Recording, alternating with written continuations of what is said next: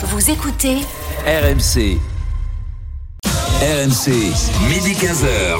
Estelle Midi. Estelle Denis. Bonjour à tous, soyez les bienvenus sur RMC, RMC Story pour Estelle Midi. C'est la dernière de la semaine, alors on va bien en profiter avec toute la bande en plateau aujourd'hui, et notamment euh, Rémi Barré, sa dernière avant de partir en vacances. Salut Rémi. Salut Estelle et bonjour à tous. On est également avec euh, Perico Légas, journaliste à Marianne. Bonjour Perico. Bonjour Estelle, moi je reste pendant que Hermine n'est pas là. Oui, Je sais, mais vous êtes toujours vous fidèle au poste. Mais oui. Dévoué.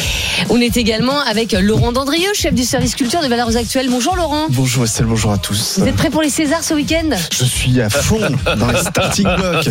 Très bien. J'espère bien en sommes- avoir un pour la première fois de ma vie. Euh, Et nous sommes également avec le président de la Confédération des chômeurs et des précaires, Pierre-Édouard Magnon. Bonjour Pierre-Édouard. Bonjour Estelle, bonjour à tous.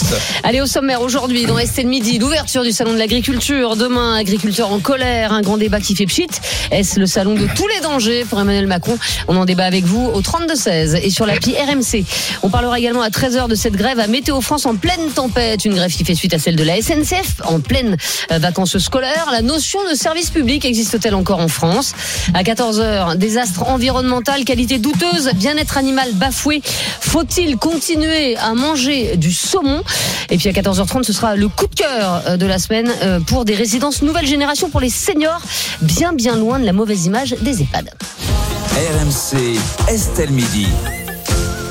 Midi 7 sur RMC, on démarre Estelle Midi avec euh, l'actualité du jour et c'est l'ouverture du salon de l'agriculture. Demain, un salon qui s'annonce mouvementé. Les agriculteurs sont en colère et le grand débat promis par Emmanuel Macron risque bien d'être un, énorme flop. La FNSEA E a annoncé ne pas y participer à cause de l'invitation du collectif écologiste Le Soulèvement de la Terre.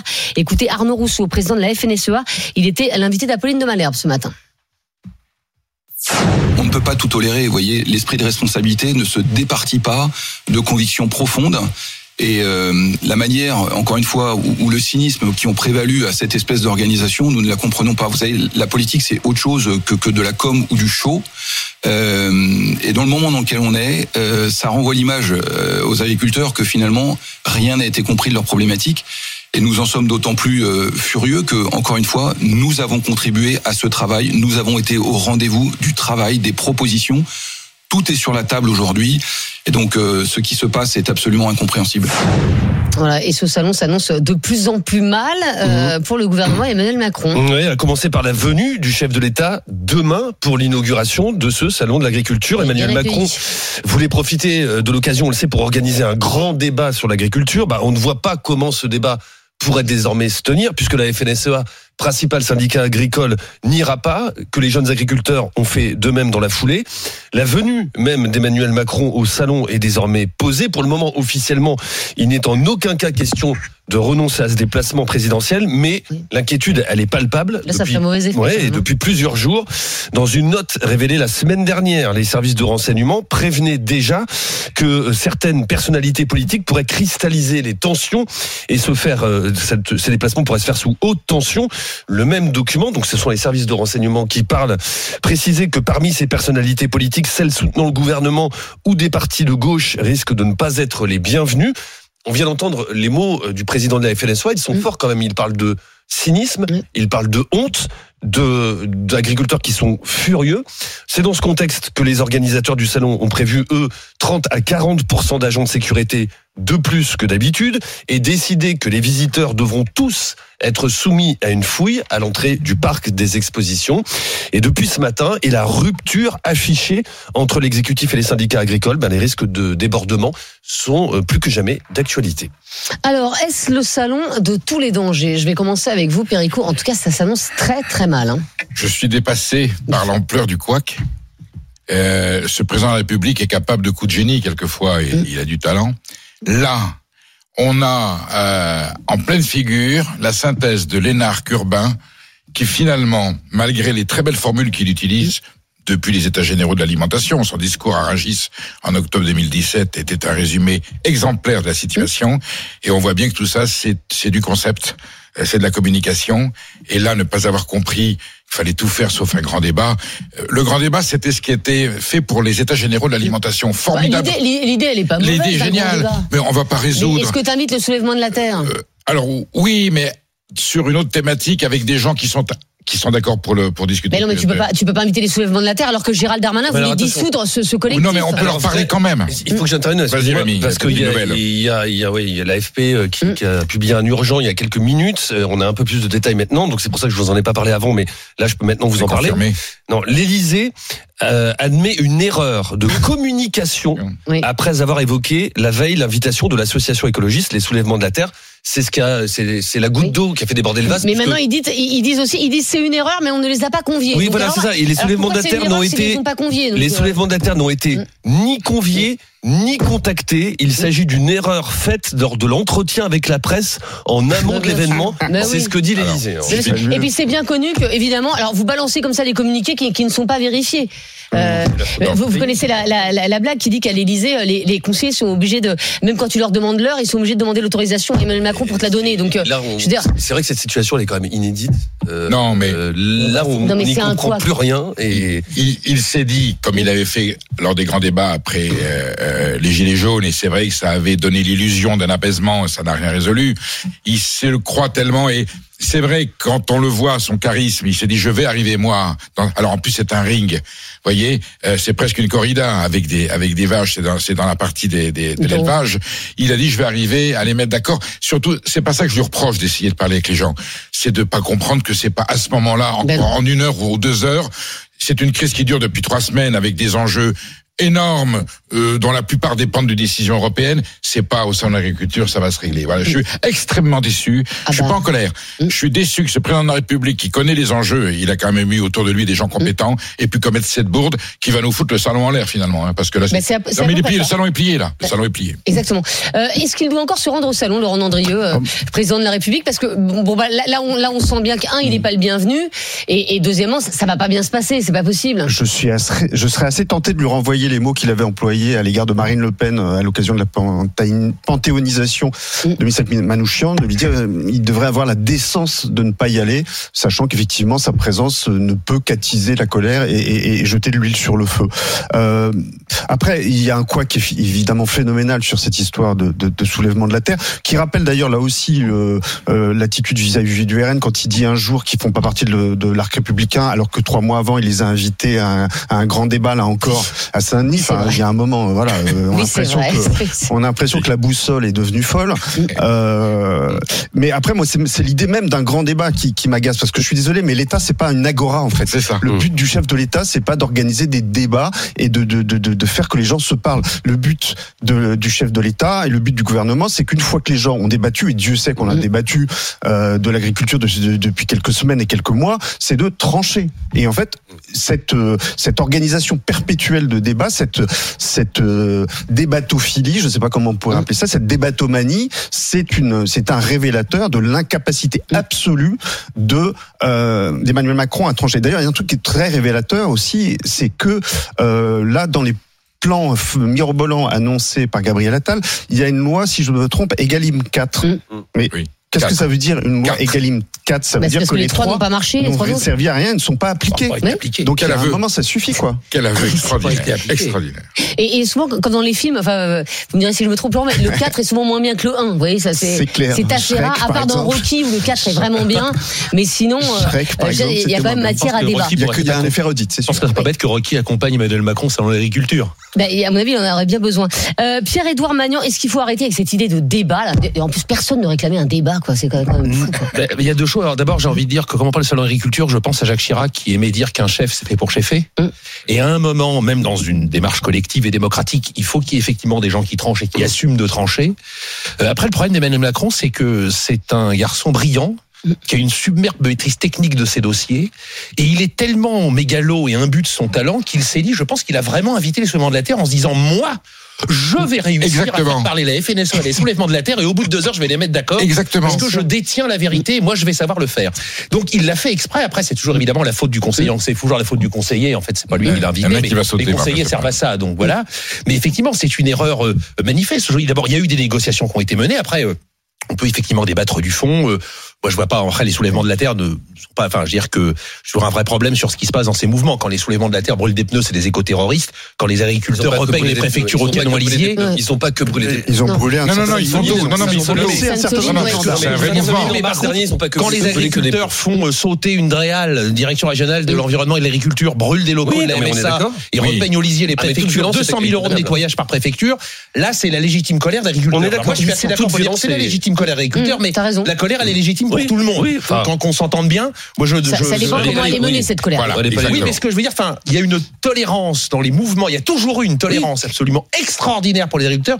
Si des chômeurs allaient retapisser les agences Pôle Emploi avec l'aide de Oui, motivation mais- sans réponse non, des bah, employeurs, ils auraient des plaintes, ils iraient au tribunal. Tu peux pas comparer des violences sur des personnes. Il est, euh, le, le soulèvement de Sainte-Soline, ça quand même. Il y a eu beaucoup de blessés c'est pour ça- chez les C'est gendarmes. pour ça que je citais un autre exemple. Je disais, on si, des de chômeurs font choses. repeindre des agences Pôle Emploi Mm. parce que parce qu'on leur propose que des formations bidons, ils vont avoir des plaintes et on va les accuser euh, de dégrader le bien public. Ah Non, mais Il y a une tolérance là-dessus des organisations agricoles, ce qui ne remet pas en cause la question.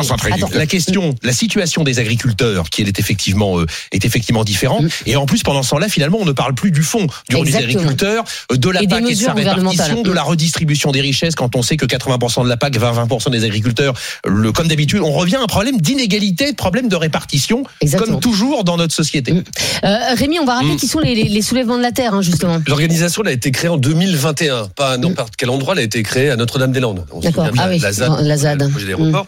Euh, donc créée en 2021. euh, la dernière fois qu'on a vraiment beaucoup beaucoup parlé de de la terre, qui euh, milite pour une, pour pas mal de choses, une, une alimentation saine contre l'accaparement des terres, contre les fameuses bassines. Et la dernière fois qu'on a beaucoup parlé de, des de la terre, c'était il y a pratiquement un an, c'était en mars dernier, lorsqu'il y avait eu la manifestation de Sainte-Soline à Sainte-Soline où euh, le, le mouvement était en pointe des manifestants, à la pointe des manifestants, une manifestation qui avait dégénéré, qui avait Ah, été oui. extrêmement violente. Il y avait de nombreux euh, gendarmes qui avaient été euh, blessés à l'occasion de cette manifestation, cocktail Molotov envoyé. Boule on souvient, les voilà les, les véhicules de gendarmerie incendiés, etc. Je suis pas sûr Et à part- terme de manifestation soit Bon, en- en- si tu veux, c'était de soulèvement détruire. de la terre, ça porte son nom L'objectif, c'était de détruire, quand même. Oui, et, et, et, euh, à la suite de ces violences à Sainte-Soline, le ministre de l'Intérieur actuel, Gérald Darmanin, avait dit vouloir dissoudre euh, le mouvement. Ça avait été fait Oui. en, en juin euh, 2023, en juin dernier. Sauf Oui, que la décision a été retoquée Mm. par le Conseil d'État.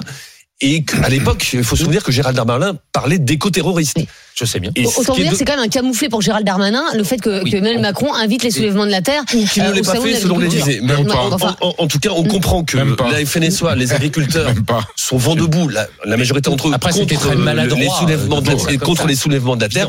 Et c'est vrai que ce matin, quand on a, hier soir, quand on a découvert Moi, avait potentiellement moi, J'ai cru que c'était Gorafi au départ. bah, euh, on Oui, se demandait ce qui se passait.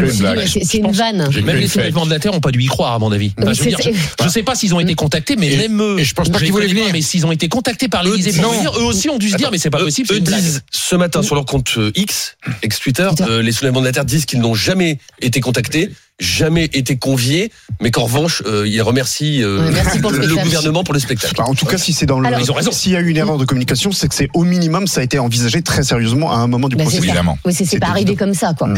Euh, on a François en ligne, euh, François qui est agriculteur justement euh, de Grézol dans la Loire. Bonjour François. Oui, bonjour. François, est-ce que vous allez aller au salon de l'agriculture cette année? Donc moi je, je, moi, je vais être présent au centre de l'agriculture lundi, mardi et mercredi. Ah bah on s'y verra. Alors on sera sur le stand des Hauts-de-France, nous, euh, Ben, avec François. plaisir, je. Euh, euh, Fran- François, est-ce que vous pensez que ça va bien se passer ou est-ce que vous y allez avec euh, quand même quelques craintes? Bon, avec quelques craintes, non, parce que le, le d'agriculture, enfin, pour moi, ça reste un moment de, un moment de partage et un moment de, de montrer la, la beauté de la ferme France, et ça, c'est un moment à privilégier. Maintenant, demain, l'inauguration, euh, l'inauguration, c'est autre chose.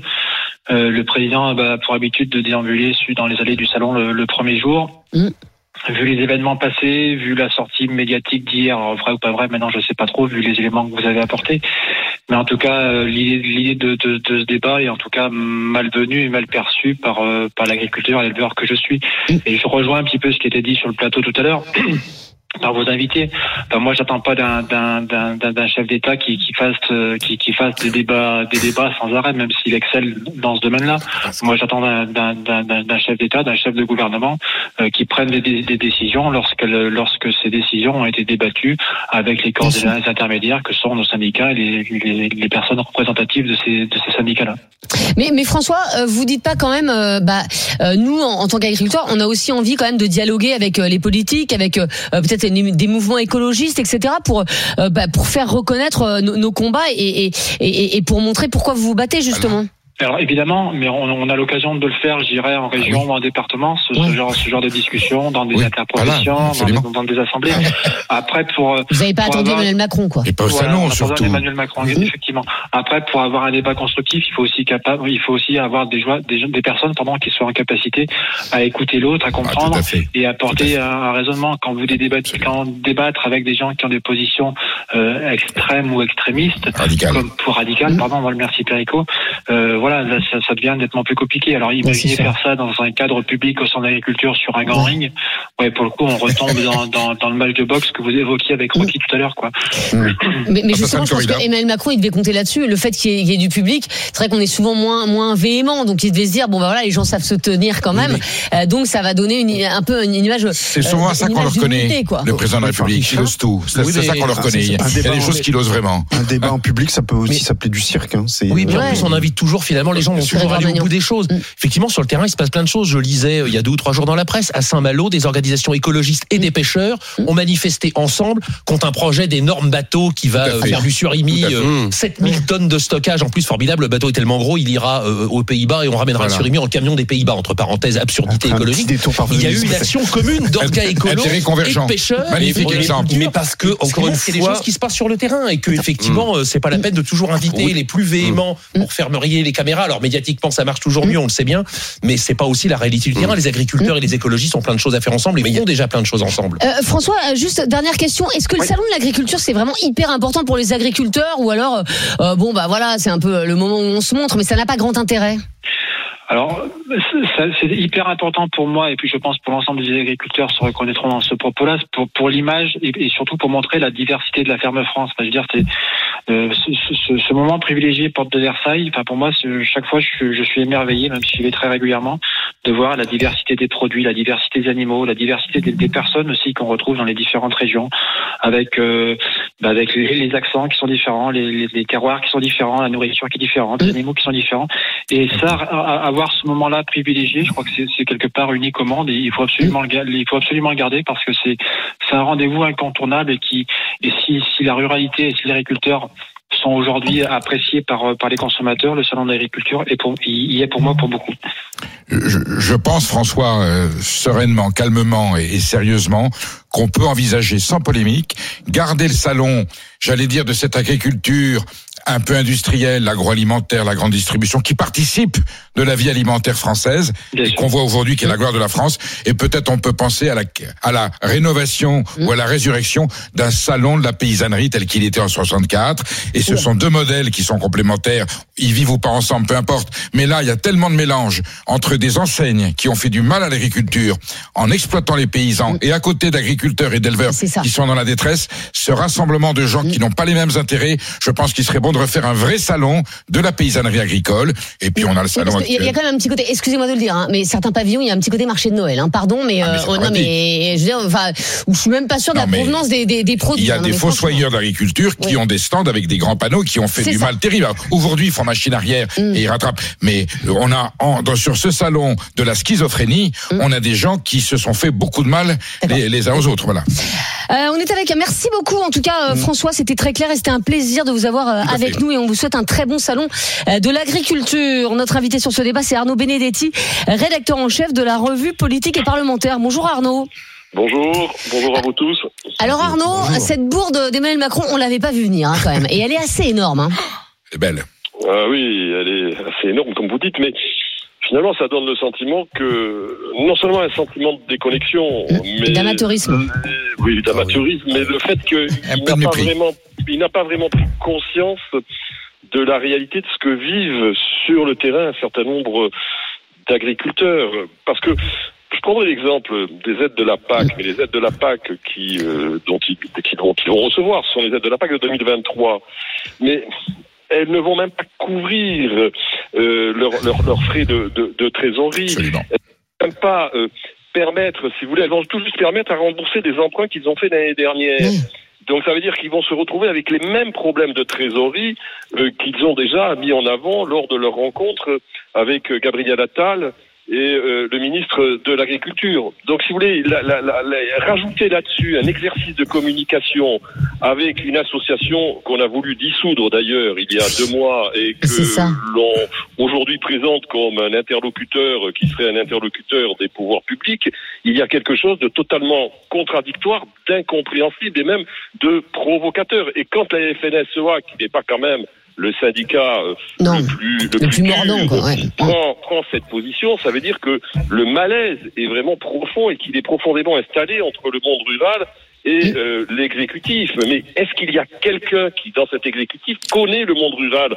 C'est une vraie question et c'est la question que se posent les agriculteurs. Il se trouve que je suis dans le Lot-et-Garonne là en ce moment, Mm. pour tout vous dire, et qui est un des épicentres de la contestation. Tout à fait. Et je rencontre et je rencontre nombre d'agriculteurs, nombre de paysans, mais ils sont dans une colère noire parce que d'abord ils vivent une situation qui est dramatique sur le plan de leurs, leur- leur- leurs exploitations, mais en plus ils ont le sentiment qu'on les balade et que la communication est une communication qui vise à leur faire ga- à, à gagner du temps pour ne pas répondre à leurs difficultés. Hum. Donc je crois que le président de la République Ce qui doit pas être s'est mis, d'ailleurs. dans une, s'est mis dans une difficulté qui est une difficulté dont il va sortir avec, euh, j'allais dire, un certain nombre de cicatrices et un certain nombre de blessures.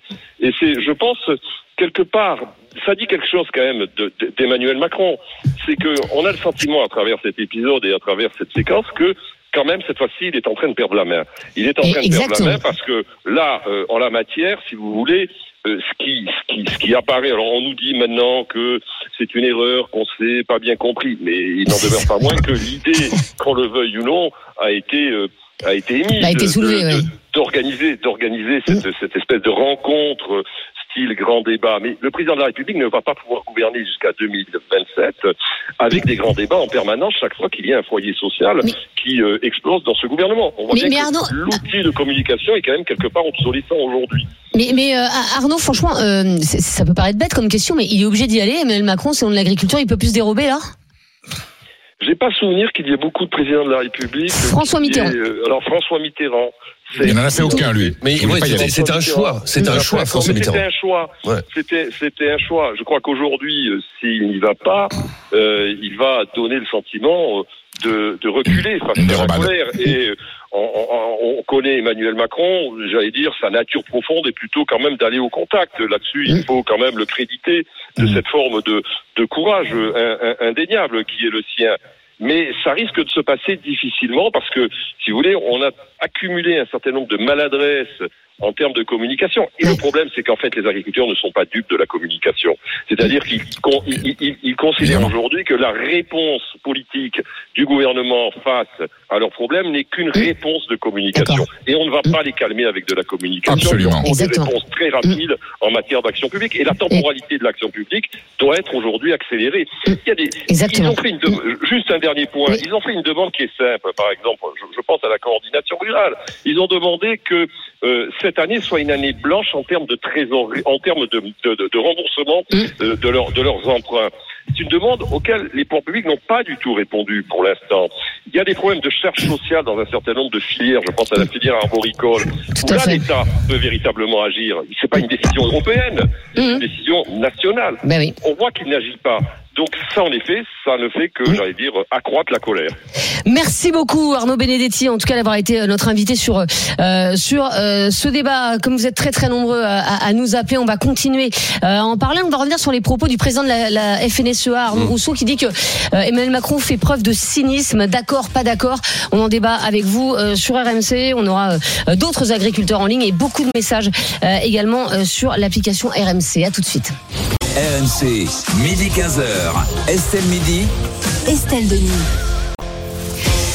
Il est midi 33, vous êtes dans Estelle Midi sur RMC, RMC Story. On est aujourd'hui avec euh, Rémi Barré, avec euh, Perico Légas, Laurent Dandrieux et Pierre-Édouard Magnan. On parle évidemment euh, du salon de l'agriculture. L'ouverture de ce salon, c'est demain avec la visite très très attendue d'Emmanuel Macron. Emmanuel Macron qui voulait faire un grand débat en présence des organisations euh, d'agriculteurs et de certains mouvements écologistes dont les soulèvements de la terre. Le président de la FNSEA ce matin, euh, Arnaud Rousseau, Rousseau a dit non. Il a même parlé euh, de cynisme de la part du président de la République. Il était l'invité d'Apolline de Malherbe ce matin. Écoutez. Alors écoutez, on n'entendra pas Arnaud.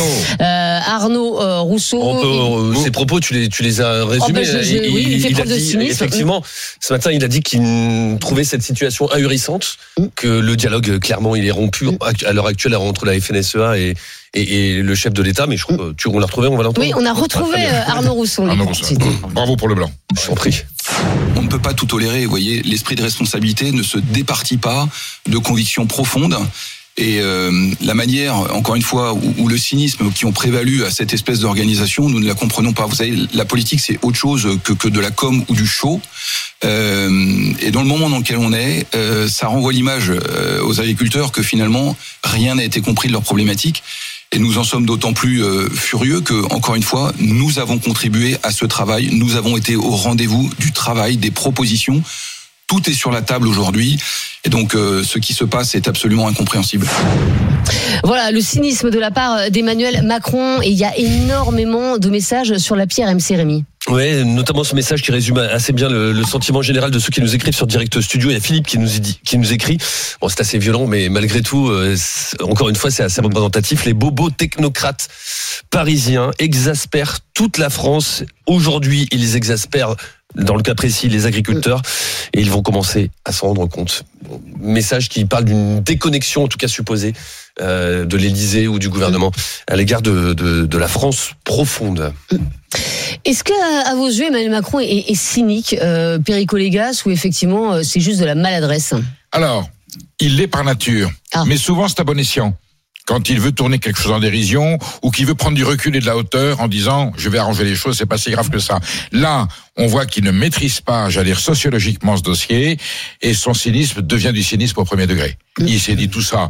Bon, euh, je vais faire un petit peu à, à l'ancienne, c'est des gueux, c'est des, c'est des, je vais les mettre d'accord et avec mon talent et mon charme, mon charisme, euh, voilà, on va faire. Un, j'ai l'habitude de gérer les situations. J'ai pas peur d'aller devant la foule, souvent quitte à prendre des risques quelquefois. Voilà. Sauf que là, il est tombé sur un contexte socio sociologique qui est différent.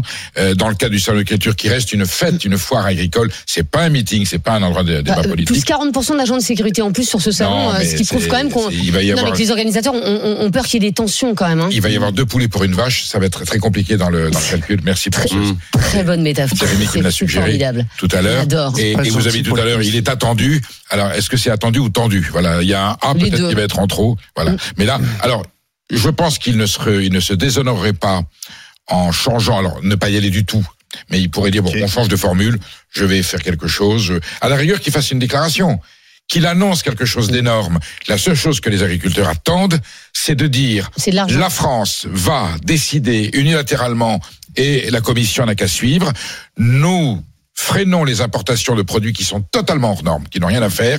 Et pour les autres, on va faire une petite taxe qui les met à hauteur tarifaire des produits français. S'il dit ça et qu'il le fait, il inverse la machine. Je le crois incapable de le faire.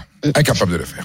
Euh, Laurent Dandrieux, euh, Emmanuel Macron, il nous reste quand même trois ans et demi hein, euh, à faire à la tête de euh, à la tête de la France. Là, on, on, on voit quand même que hum, il va avoir du mal à, à, à retourner la situation avec euh, Ouais. avec euh, les agriculteurs. Euh, Est-ce que euh, quelque part euh, cette situation, ça, ça, ça peut lui rendre la France encore plus ingouvernable? Bah oui, parce que moi, le terme de cynisme euh, me paraît moins adapté que le terme d'amateurisme, en fait. Euh, là, on a l'impression de quelqu'un qui est complètement à côté de ses pompes, et effectivement, qui est, je crois que c'est euh, euh, Arnaud Benedetti qui- tout à l'heure qui disait qu'il il semblait avoir perdu la main. On a l'impression qu'effectivement, il a plus de boussole, il a plus de, il a plus de cap, il a plus d'idées, il recycle indéfiniment ses vieilles idées de, de, de grands débats euh, qui ont, qui ont déjà échoué aux étapes précédentes. Et puis, effectivement, il y a déconnexion qui paraît de plus en plus euh, flagrante. Pourquoi est-ce que j'employais le mot d'amateurisme Parce que il faut, on peut pas, enfin, n'importe qui d'un peu sensé aurait vu tout de suite que cette idée euh, ne pouvait pas passer, Mm. que, ça visait- que c'était évident que ça allait susciter un scandale énorme. Personne ne l'a vu ou personne n'a osé lui dire. Mm. Euh, et donc on est dans un délire euh, absolu. J'entendais un, un, un leader de la Confédération paysanne.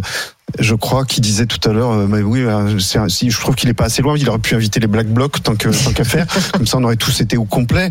il y a un côté tellement surréaliste euh, que effectivement, c'est assez inquiétant pour les trois années de quinquennat qui restent. Et j'ajouterais pour ces relations avec euh, Gabriel Attal, qui doivent pas démarrer d'un bon pied, parce que objectivement, euh, Gabriel Attal qui s'est beaucoup démené pour, euh, en tout cas, faire passer l'idée que la réponse du gouvernement n'était pas que de la com, mais était concrète. Bah là, tout à coup, euh, Macron lui a tout démoli, mais en une seconde, quoi. Et je pense que ça doit être assez tendu entre les deux. A- a- Après, on lui remet tout euh, effectivement euh, sur le dos euh, à, à Emmanuel Macron. On voyait pas non plus ministre de, de, de l'agriculture. Et quelque part, les agriculteurs veulent des réponses tout de suite. Mais on voit bien quand même que le pays a un petit peu du mal économiquement parlant. C'est-à-dire qu'on demande à faire euh, 10 milliards d'économies et qu'il est évident qu'en 15 jours, on peut pas régler tous les problèmes de l'agriculture française. Est-ce qu'à un moment, les agriculteurs aussi, ils doivent pas euh, euh, être un peu plus patients, quoi. Même si leur situation est difficile, ça, ça personne ne le nie. Il y a un paquet de catégories euh, socio-professionnelles dans ce pays qui ont pris l'habitude de la patience. En ce moment, on parle beaucoup des agriculteurs et on a raison. On pourrait parler de plein d'autres catégories. On pourrait parler euh, euh, du monde hospitalier. euh, on pourrait parler des gens en situation de précarité. On pourrait parler des personnes âgées. On pourrait parler de plein de catégories euh, qui toutes sont très patientes. Le vrai problème, c'est qu'au fond, euh, par ce mouvement des agriculteurs, mais qui n'est qu'un mouvement après tant d'autres. Il y a un vrai lien avec le mouvement des Gilets jaunes qu'on avait connu dans les années 18-19. Euh, c'est que c'est toute la politique d'Emmanuel Macron et même d'ailleurs de ses prédécesseurs qui est en fait remise en cause. C'est cette politique de concentration des richesses, c'est cette politique d'inégalité permanente, c'est cette politique effectivement de déconnexion. Moi, je pense qu'il est même plus cynique. On est au-delà. Quand on est cynique, on est conscient. Je pense qu'on est au-delà du cynisme. Euh, il était convaincu que euh, ces bandes de cutéreux, il allait les manœuvrer et les retourner en deux coups les gros. Euh, ça, non, mais je veux dire, c'était Il y a ça. un peu de je- ça, c'est Mais- terrible. mais Il y a un peu de évidemment, mépris, il y a un peu de mépris. mais évidemment qu'il y a, terrible, évidemment mais qu'il y a de oui, ça. Et en plus, il est convaincu qu'au fond, c'est des braves gens. C'est pire que c'est pas des imbéciles, c'est des braves gens. Mais les les retourner messieurs en deux tracteurs, mois, je vais te les retourner en deux coups les gros. Et donc évidemment, c'est insupportable parce que les gens le voient. En plus, lui, il a pas de bol, il le porte ça sur lui. Et après, tout le monde tourne sur lui. Il est ministre de tout, il est président de tout, il est omniprésent. Si les présidents de la République dans ce pays redonnaient l'exercice du pouvoir quotidien à leur premier ministre et qu'eux étaient dans leur ce qui n'est plus plus ni moins que l'esprit de la cinquième au début. Certes, la cinquième est une constitution très présidentielle, mais il y avait une normalement une répartition des rôles. Macron n'est pas le premier, hein, c'est une dérive qui vient de loin, mais lui la pousse. Enfin, je sais pas s'il la pousse à son maximum parce que le successeur fera peut-être encore mieux, mais en tout cas, euh, et du coup, tout lui tombe dessus et lui ne peut pas tout régler tout seul. On dit c'est la faute à l'Europe. En même temps, il Mais faut il toujours pas regarder déléguer, ce qu'on à demande à partir de l'Europe, ce qu'on accepte de voter, puis après on va dire c'est un peu, c'est pas moi, c'est mon conseiller comme. Souvent, c'est pas moi, c'est l'Europe. Et c'est où je rappelle que l'Europe met en œuvre des choses. La PAC comme l'Europe, faudrait pas la supprimer du jour au lendemain parce qu'elle a aussi porté l'agriculture et notamment l'agriculture française pendant de nombreuses années. Par contre, aujourd'hui, elle a un mode de fonctionnement. C'est une PAC qui vise une, une agriculture productiviste, intensive. Or, on est en train de nous expliquer que le modèle doit être effectivement Profite différent. aux plus riches. Et profite aux plus profite riches. Je veux aux dire, les- agro-industriels. Les céréaliers de la Beauce qui défilent en ce moment, Ah bah. j'avoue que je me marre. Le prince de Ah bah Monaco. attendez, parce qu'il y a- il y a un céréalier qui est avec nous, Oui. justement, mais il n'est pas de la Beauce. Il n'est pas de la euh. Ah bon, ça. Le prince de Euh, Monaco qui touche des primes de, Oui, de le la prince de PAC. Monaco. Cédric est avec nous. Il est viticulteur et agriculteur céréalier. Bonjour Cédric. Bonjour Estelle, bonjour à tous. Vous êtes multitâche, quoi. Oui, là, euh, j'entends un petit peu euh, tous les commentaires qu'il y a au niveau de votre plateau. Bon, on Mm. sait très bien que demain, Emmanuel Macron, notre président, aura pas toutes les réponses. Et bien évidemment, euh, le, le, le sujet actuel et la conjoncture actuelle, euh, il peut pas tout faire en, en deux jours. On est très bien conscient de ça. Par contre, demain, on sait aussi également qu'il va se faire chahuter fortement. c'est Et ça veut dire quoi, chahuter fortement, Cédric euh, quand on commence à faire des blocages, je pense à nos collègues du Lot-et-Garonne qui seront bloqués au niveau du Loiret à Sully-sur-Loire pour essayer de rejoindre les autres collègues qui sont sur les points de Melun ou très proches de Paris, qu'on les bloque. Euh, c'est pas tellement des bureaucratiques, euh, on va dire ça comme ça, pour être poli. Ouais, mais là, vous Et bloquez pas Emmanuel Macron, vous bloquez les, us- les, les- les usagers de l'autoroute. Donc, euh, en fait, Emmanuel Macron, il s'en fout, lui. Hein. Oui, bah ça, on sait très bien qu'il se fout du monde agricole, pour être clair. Euh, Oui. Aujourd'hui, euh, tout ce qu'il veut faire, c'est faire du folklore. Demain, sous grand débat, c'est juste pour gagner du temps, pour passer moins de temps dans, le, dans les allées du salon. On est lucide, on le comprend. On Pas sait faux. très bien ce qu'il veut faire. Il veut nous manœuvrer le plus facilement possible, et puis il va nous sortir un petit speech ou deux. Mais c'est pas ça qui va redonner des rémunérations à tous les agriculteurs. On parle toujours des bovins, des éleveurs bovins, caprins, céréaliers. Mais il y a d'autres filières qui sont totalement oubliées. Bien les sûr. éleveurs canins. Hum. On n'en parle pas. Les centres équestres, le monde requin. Il n'y a pas une phrase qui est dite dessus. Non. Eux aussi, ils sont en train de crever. Oui, et ils c'est crèvent aussi fortement que les bovins. Ouais, c'est- mais c'est vrai. Mais alors, bon, parce qu'après, effectivement, euh, les, les, les, les bovins, je veux pas dire que ça représente l'agriculture, mais c'est un peu le, Ah bah, un peu le symbole. vache dans les champs. C'est la vitrine. Euh, voilà, la vache, tout ça, c'est un peu le, le symbole de l'agriculture. D'ailleurs, c'est c'est une vache qui est, euh, euh, qui, est- vitrine, qui l'emblème euh, du salon de l'agriculture. On en reparlera d'ailleurs dans les, dans les immanquables. Il y a des gens qui veulent changer ça, mais, mais, mais, mais, mais vous, quand vous dites, euh, c'est vrai qu'il va avoir un accueil chahuté, ça veut dire quoi? C'est-à-dire que euh, vous, vous allez le, le huer, il va prendre des œufs sur la tête, Ah, c'est quoi? Ça, ça, il y a de grandes chances que les œufs, la farine, Les tout ça, œufs je vont pense voler qu'il bas. doit avoir une Et organisation au niveau de certains syndicats qui ont dû organiser ça, c'est sûr. Ce qu'il faut se dire, c'est que c'est le seul moyen de l'approcher euh, directement. Voilà, si on veut prendre un rendez-vous avec lui, on peut pas La l'accéder. Non, mais enfin, euh, oui, effectivement, si Emmanuel Macron se prend un œuf sur la tête, au Ah niveau non, de mais l'image, c'est désastreux, mais y même une l'image des image- agriculteurs. Ah ce serait oui, très bah, mauvais c'est l'image de la des France. deux côtés. Ah oui, que, son cerveau il y a- chauffe y tellement, le. Il n'y a pas que les agriculteurs qui sont pris à la gorge. Ils en peuvent plus. Il y a combien de suicides bien par sûr. jour Mais non, mais vous avez raison. agriculteurs. 600 suicides par Et an. c'est le seul moyen de s'approcher, d'expliquer les, les différentes euh, manières euh, de ce qui se passe sur leur exploitation. Moi, j'ai une exploitation qui est inondable pour protéger la ville de Paris. Euh, voilà, moi, quand je suis inondé, j'ai 120 hectares qui sont sous l'eau. J'ai quoi Bien comme Il y a quoi comme aide pour protéger les gens de Paris? J'ai que dalle. J'ai zéro. Alors, quand on est proche de la moisson, qu'on doit payer tous les fournisseurs et tout ça, je fais comment? Mais merci beaucoup en tout cas Cédric pour euh, pour ce témoignage. Voilà, on sent de la colère euh, chez vous et puis chez chez beaucoup évidemment euh, d'agriculteurs. Euh, le salon de l'agriculture qui s'ouvre qui s'ouvre demain euh, sous euh, haute tension. On vous a posé la question sur le compte Twitter d'Estelle Midi. Arnaud Rousseau qui dit que Emmanuel Macron fait preuve de cynisme. D'accord, pas d'accord, Rémi? C'est un oui massif. On sait que le, le soutien au mouvement social des agriculteurs tournait autour de 85-87% de souvenirs, de, de, de mémoire. Et ben là, c'est la même chose. hein. Oui pour 84% de ceux qui sont prononcés euh, sur nos réseaux sociaux. Mais ta vie qui va se faire voler dans les plumes. Pas- Oui, très bien. Euh, Vous l'a- vous l'avez depuis tout à l'heure celle-là Oui. Bah, j'avais tout à l'heure j'avais le poulet pour la vache. Oui, c'est vrai. cravacher en hommage au. C'est super. Bon, euh, dans un instant, euh, on change totalement euh, de sujet. On aura Anthony Morel euh, qui va nous parler de quelques mythes du smartphone. euh, smartphone. Vous savez, par exemple, euh, il est tombé dans l'eau, bah, vous le mettez dans du riz. Bon, bah tout ça, ça va pas. Voilà. Et il va tordre le cou à Tant que c'est du riz, d'idées, euh, du riz français, du riz bio, de, ouais. de Camargue, ça va. Ouais. Ouais, oh bah, enfin, faut, faut, faut tomber pile, hein, parce que il y a quand même plus de riz qui vient de Chine. Enfin bref. Et puis euh, à 13h, grève à Météo France en pleine tempête, grève à la SNCF en pleine vacances. La notion de service public ex- existe-t-elle encore en France? On en débat avec vous euh, dans Estelle Midi. À tout de suite. RMC, midi 15h. Estelle Midi. Estelle Denis. Il est midi 50, vous êtes dans Estelle Midi sur RMC, RMC Story. C'est le moment d'accueillir Anthony Morel. On n'arrête pas le progrès et on parle de téléphone portable. RMC, Estelle Midi. On n'arrête pas le progrès. Et aujourd'hui, avec vous, Anthony, on va tordre le cou à plein d'idées euh, reçues, des idées reçues euh, tenaces sur les euh, smartphones. On va commencer avec le classique. Vous savez, c'est un peu les légendes urbaines. Euh, le classique, euh, je, je l'ai vraiment fait.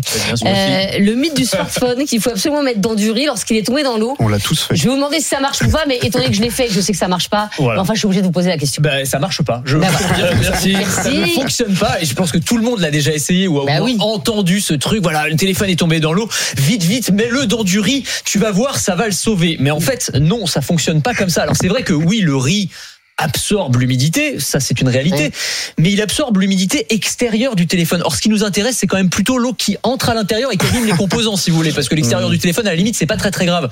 Et en fait, il y a une étude qui montre que même au bout de 48 heures passées dans le riz, seul 13% de l'humidité contenue à l'intérieur du téléphone est absorbée. Autant vous dire que ça sert pas à grand chose. Et Et ça va même moi, j'ai mis dans du basmati et en fait, les, les, les petits, et les, et les petits grains sont rentrés dans, Ah oui, mais ils sont rentrés dans, le, dans le port du chargeur. ça, tu fais bien de me été un dire. peu bête. Non, non, j'avoue, mais euh. attends, non, mais alors au-delà du bas- même si tu n'avais pas utilisé de basmati, je vais te dire, même si tu avais utilisé du, du long grain pour Ouais. éviter que ça entre à l'intérieur, en fait, je les petites, ah bah alors il n'y avait pas de risque, mais les petites brisures, les petites particules de riz, en fait, savoir. entrent à l'intérieur du téléphone, se collent aux composants et vont les abîmer. Et de manière que Mm. tous les constructeurs aujourd'hui, si vous allez sur le site d'Apple par exemple, ils vous disent surtout ne mettez pas votre téléphone dans le Ah bah évidemment, ils préfèrent que tu appelles un réparateur à Bah qui oui. coûte euh, 650 euros. Ah, mais d'accord. Ça, c'est sûr. Non mais évidemment, mais c'est- juste ça fonctionne pas. Enfin, ça fonctionne pas aussi bien qu'on le pense en tout cas. Alors qu'est-ce qu'il faut faire si votre téléphone tombe dans l'eau Bah, elle ses cheveux. Non, mais jamais. le micro, pourquoi pas le micro Le micro. Ah non, rigolez. pas le micro. Mais bah, Le four, chaleur pas bah, parce que la chaleur va abîmer les composants. Mais Faut jamais faire ça.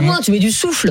Voilà, tu- mets en mode décongélation. Oui. Un ventilateur, ok, mais certainement pas un. Non, n'écoutez Ah pas bah, Estelle, tu le vraiment. le long de la Ah non, jamais le sèche Ah, je moi, Jamais, non, non, le sèche-cheveux, surtout pas. Taisez-vous. Bah, Vous laissez dessus, là. à l'air libre, à l'air libre, un petit ventilateur éventuellement et euh, vous priez pour que ça fonctionne. Mais c'est vrai, alors c'est un autre mythe d'ailleurs, hein, parce que le smart- les smartphones aujourd'hui sont étanches. Ce qu'on nous dit, on Bah oui, moi, j'ai le mien, il est étanche. hein. Ouais, enfin étanche, euh, étanche, Mmh, mais produits pour ça. étanches. Ouais, enfin vous baignez pas dans l'eau, dans, la mer avec Mais quand je même. pourrais. Bah non, non, Je le fais pas parce que j'ai peur. Non, vous fais ne bien. pas, ne le faites surtout pas, parce que pour le coup, le sel en plus euh, abîme complètement les composants. En fait, il résiste aux éclaboussures, à une chute dans la piscine ou dans les toilettes. Si vous baignez avec et que vous restez euh, deux heures dedans euh, dans la piscine avec, c'est pas forcément très conseillé non plus. D'ailleurs, ils sont pas garantis pour ça. Ah. Bah non. Euh, Il y a également beaucoup d'idées fausses sur les, les batteries des téléphones portables. Oui, parce qu'il y a beaucoup de choses qui étaient vraies sur les vieux modèles et qui ne le sont plus aujourd'hui parce que la technologie a évolué. Donc on peut faire un petit vrai ou faux. Tiens, par exemple, laisser ton téléphone en charge toute la nuit abîme la batterie. Bah, qui croit ça? Oui, bah oui. Non, Non. bah non, Ah bon? Non, c'est Ah bah, faux. Continuer, alors. Bah, vous pouvez continuer. ouais, non, mais c'est fait- pas bon. Non, non, c'est pas bon pour la consommation électrique et pour l'écologie. Oh, ça va. En fait, une fois que la charge, c'est vrai. Planète. une fois que la charge est à 100%, la charge s'arrête. Ah, mais il reste en veille, non? Non, ça- alors le téléphone reste Ah en veille. Eh bah, c'est pas bon. Non, mais en tout cas, c'est ça abîme pas le téléphone, c'est Oui. ce que je veux dire. Donc ça, c'est la première chose. Mm. Le lieu commun aussi, selon lequel il faut complètement décharger sa batterie avant de la mettre à Mm. recharger, parce que sinon ça abîme la batterie. Non, ça Oh. c'est faux aussi. Hein. Ça non, on m'a dit, sur- ah non, on C'était m'a pas dit que ça abîmait, on m'a dit, C'était vrai. tu la gardes en vie plus longtemps. Non, mais ça c'était vrai sur les batteries nickel. C'était très vieilles batteries. Maintenant sur les batteries lithium-ion, ça fonctionne plus du tout comme ça, donc il y a aucun risque. Et c'est même l'inverse. On conseille de conserver tout le temps, dans la mesure du possible, hein, sa batterie entre 40 et 80% et de faire plusieurs petites charges plutôt qu'une longue charge de 0 à 100 Vous voyez? Donc c'est pour c'est comme ça que vous allez améliorer euh, l'état de et la durée de vie de votre de votre batterie. Euh, et quand il est complètement chargé, ça il faut pas le laisser brancher. Vaut mieux éviter. Ça c'est vrai. Euh, et, et- aussi de, de, de- l'utiliser quand il est en charge parce que ça pour inconvénient faire chauffer la batterie et ça c'est pas très bon globalement. Alors moi j'ai entendu également qu'on pouvait gagner du, du temps de charge en fait en, en fermant toutes les applications qu'on n'utilise pas. Ben ça non non plus. Alors ça moi je le croyais aussi jusqu'à récemment, figurez-vous. Alors ça c'est pareil, c'était vrai sur les vieux modèles, mais aujourd'hui les systèmes d'exploitation des téléphones sont très sophistiqués et ils sont optimisés en fait pour gérer plein d'applications en, en arrière-plan, en, en tâche de fond si vous voulez. Donc en fait il y a très très peu de déperdition d'énergie. Alors après en, en revanche le fait de fermer les applications une fois de temps en temps, ça va vous faire euh, gagner de la mémoire, ça va améliorer la réactivité du téléphone. Donc c'est pas forcément mauvais de le faire une fois de temps en temps, mais c'est pas ça qui va vous faire gagner de l'autonomie malheureusement. Allez, une dernière idée euh, reçue pour, le, voilà, pour la fin. On pourra en faire plein d'autres, hein, on pourra en faire d'autres chroniques. Le, le mode sombre, tiens, le mode, vous savez, quand vous mettez en mode sombre pour mieux dormir et pour moins Ah bah abîmer oui, vos, vieux, vos yeux. Mes yeux, bah Eh oui. ben, alors ça, c'est pareil, c'est remis en cause. Mais attendez. oui, mais pardon. Alors déjà, ça ne fonctionne que quand vous êtes dans un environnement sombre. Quand vous êtes dans une chambre peu éclairée, là, ok, ça peut réduire le, la dou- le- Oui, comment dire avant les de dormir. oui, mais ça, ça aide pas à s'endormir. Alors c'est pas, il y a une étude, hein, je donne des, éléments scientifiques. Oui, bah ça fonctionne pas. Pour ce qui est de l'endormissement, une étude de 2019 montre qu'entre les personnes qui utilisent le mode nuit et celles qui ne l'utilisent pas, la production de mélatonine, donc c'est l'hormone du sommeil, est exactement la même. Donc en fait, il y a pas vraiment de, il y a pas vraiment d'effet. Voilà, malheureusement. Mais par contre, c'est vrai que rien peut- ne marche quoi. Bah, excusez-moi. le téléphone. Le- Si, si votre téléphone fonctionne, c'est déjà bien. Non, mais euh, comme ça, vous, vous pourrez. Mais au euh, prix où je l'ai acheté, heureusement qu'il fonctionne. Oui, ça, je... Encore heureux, ouais. Eh oui. ça c'est vrai. Merci beaucoup, Tony Morel. On parle de quoi lundi? Et ben lundi, on sera au salon de l'agriculture. Ah bah oui, donc on c'est va vrai, parler oui, bien sûr. Eh ben, je vais vous présenter la, la ferme du futur. Je vais vous faire visiter la plus grande ferme verticale de France, une ferme ultra high-tech qui se trouve dans les Hauts-de-France. Euh, vous allez voir, c'est assez, assez spectaculaire. Eh ben génial. On sera effectivement euh, en direct euh, du stand des Hauts-de-France au salon de l'agriculture euh, lundi et vous serez avec nous et j'en suis ravie. Mais moi Euh, aussi. Anthony, dans un instant on parle des grèves. Grève à Météo France en pleine tempête, grève à la SNCF en plein milieu des vacances. La notion de service public existe-t-elle encore en France? Euh, On en débat avec vous dans un instant dans Estelle Midi. À tout de suite. RMC, midi 15h. Estelle Midi. RMC, midi 15h. Estelle Midi. Estelle Denis.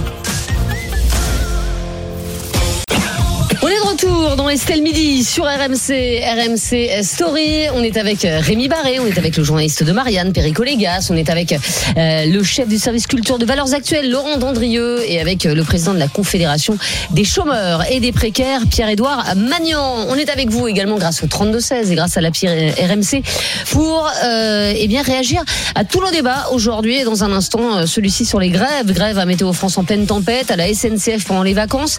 La notion de service public existe-t-elle encore en France À 13h30, ce sera le meilleur du jour sur RMC, le zapping.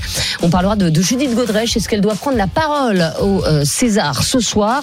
Et puis on parlera également des bons de réduction de 50% euh, à la SNCF. Ouais, bizarrement, ça ne marche pas. Et on vous expliquera euh, pourquoi. À 14h, désastre environnemental, qualité douteuse, bien-être animal bafoué. Est-ce qu'il faut continuer à manger euh, du saumon? On est quand même les champions d'Europe de consommation de saumon.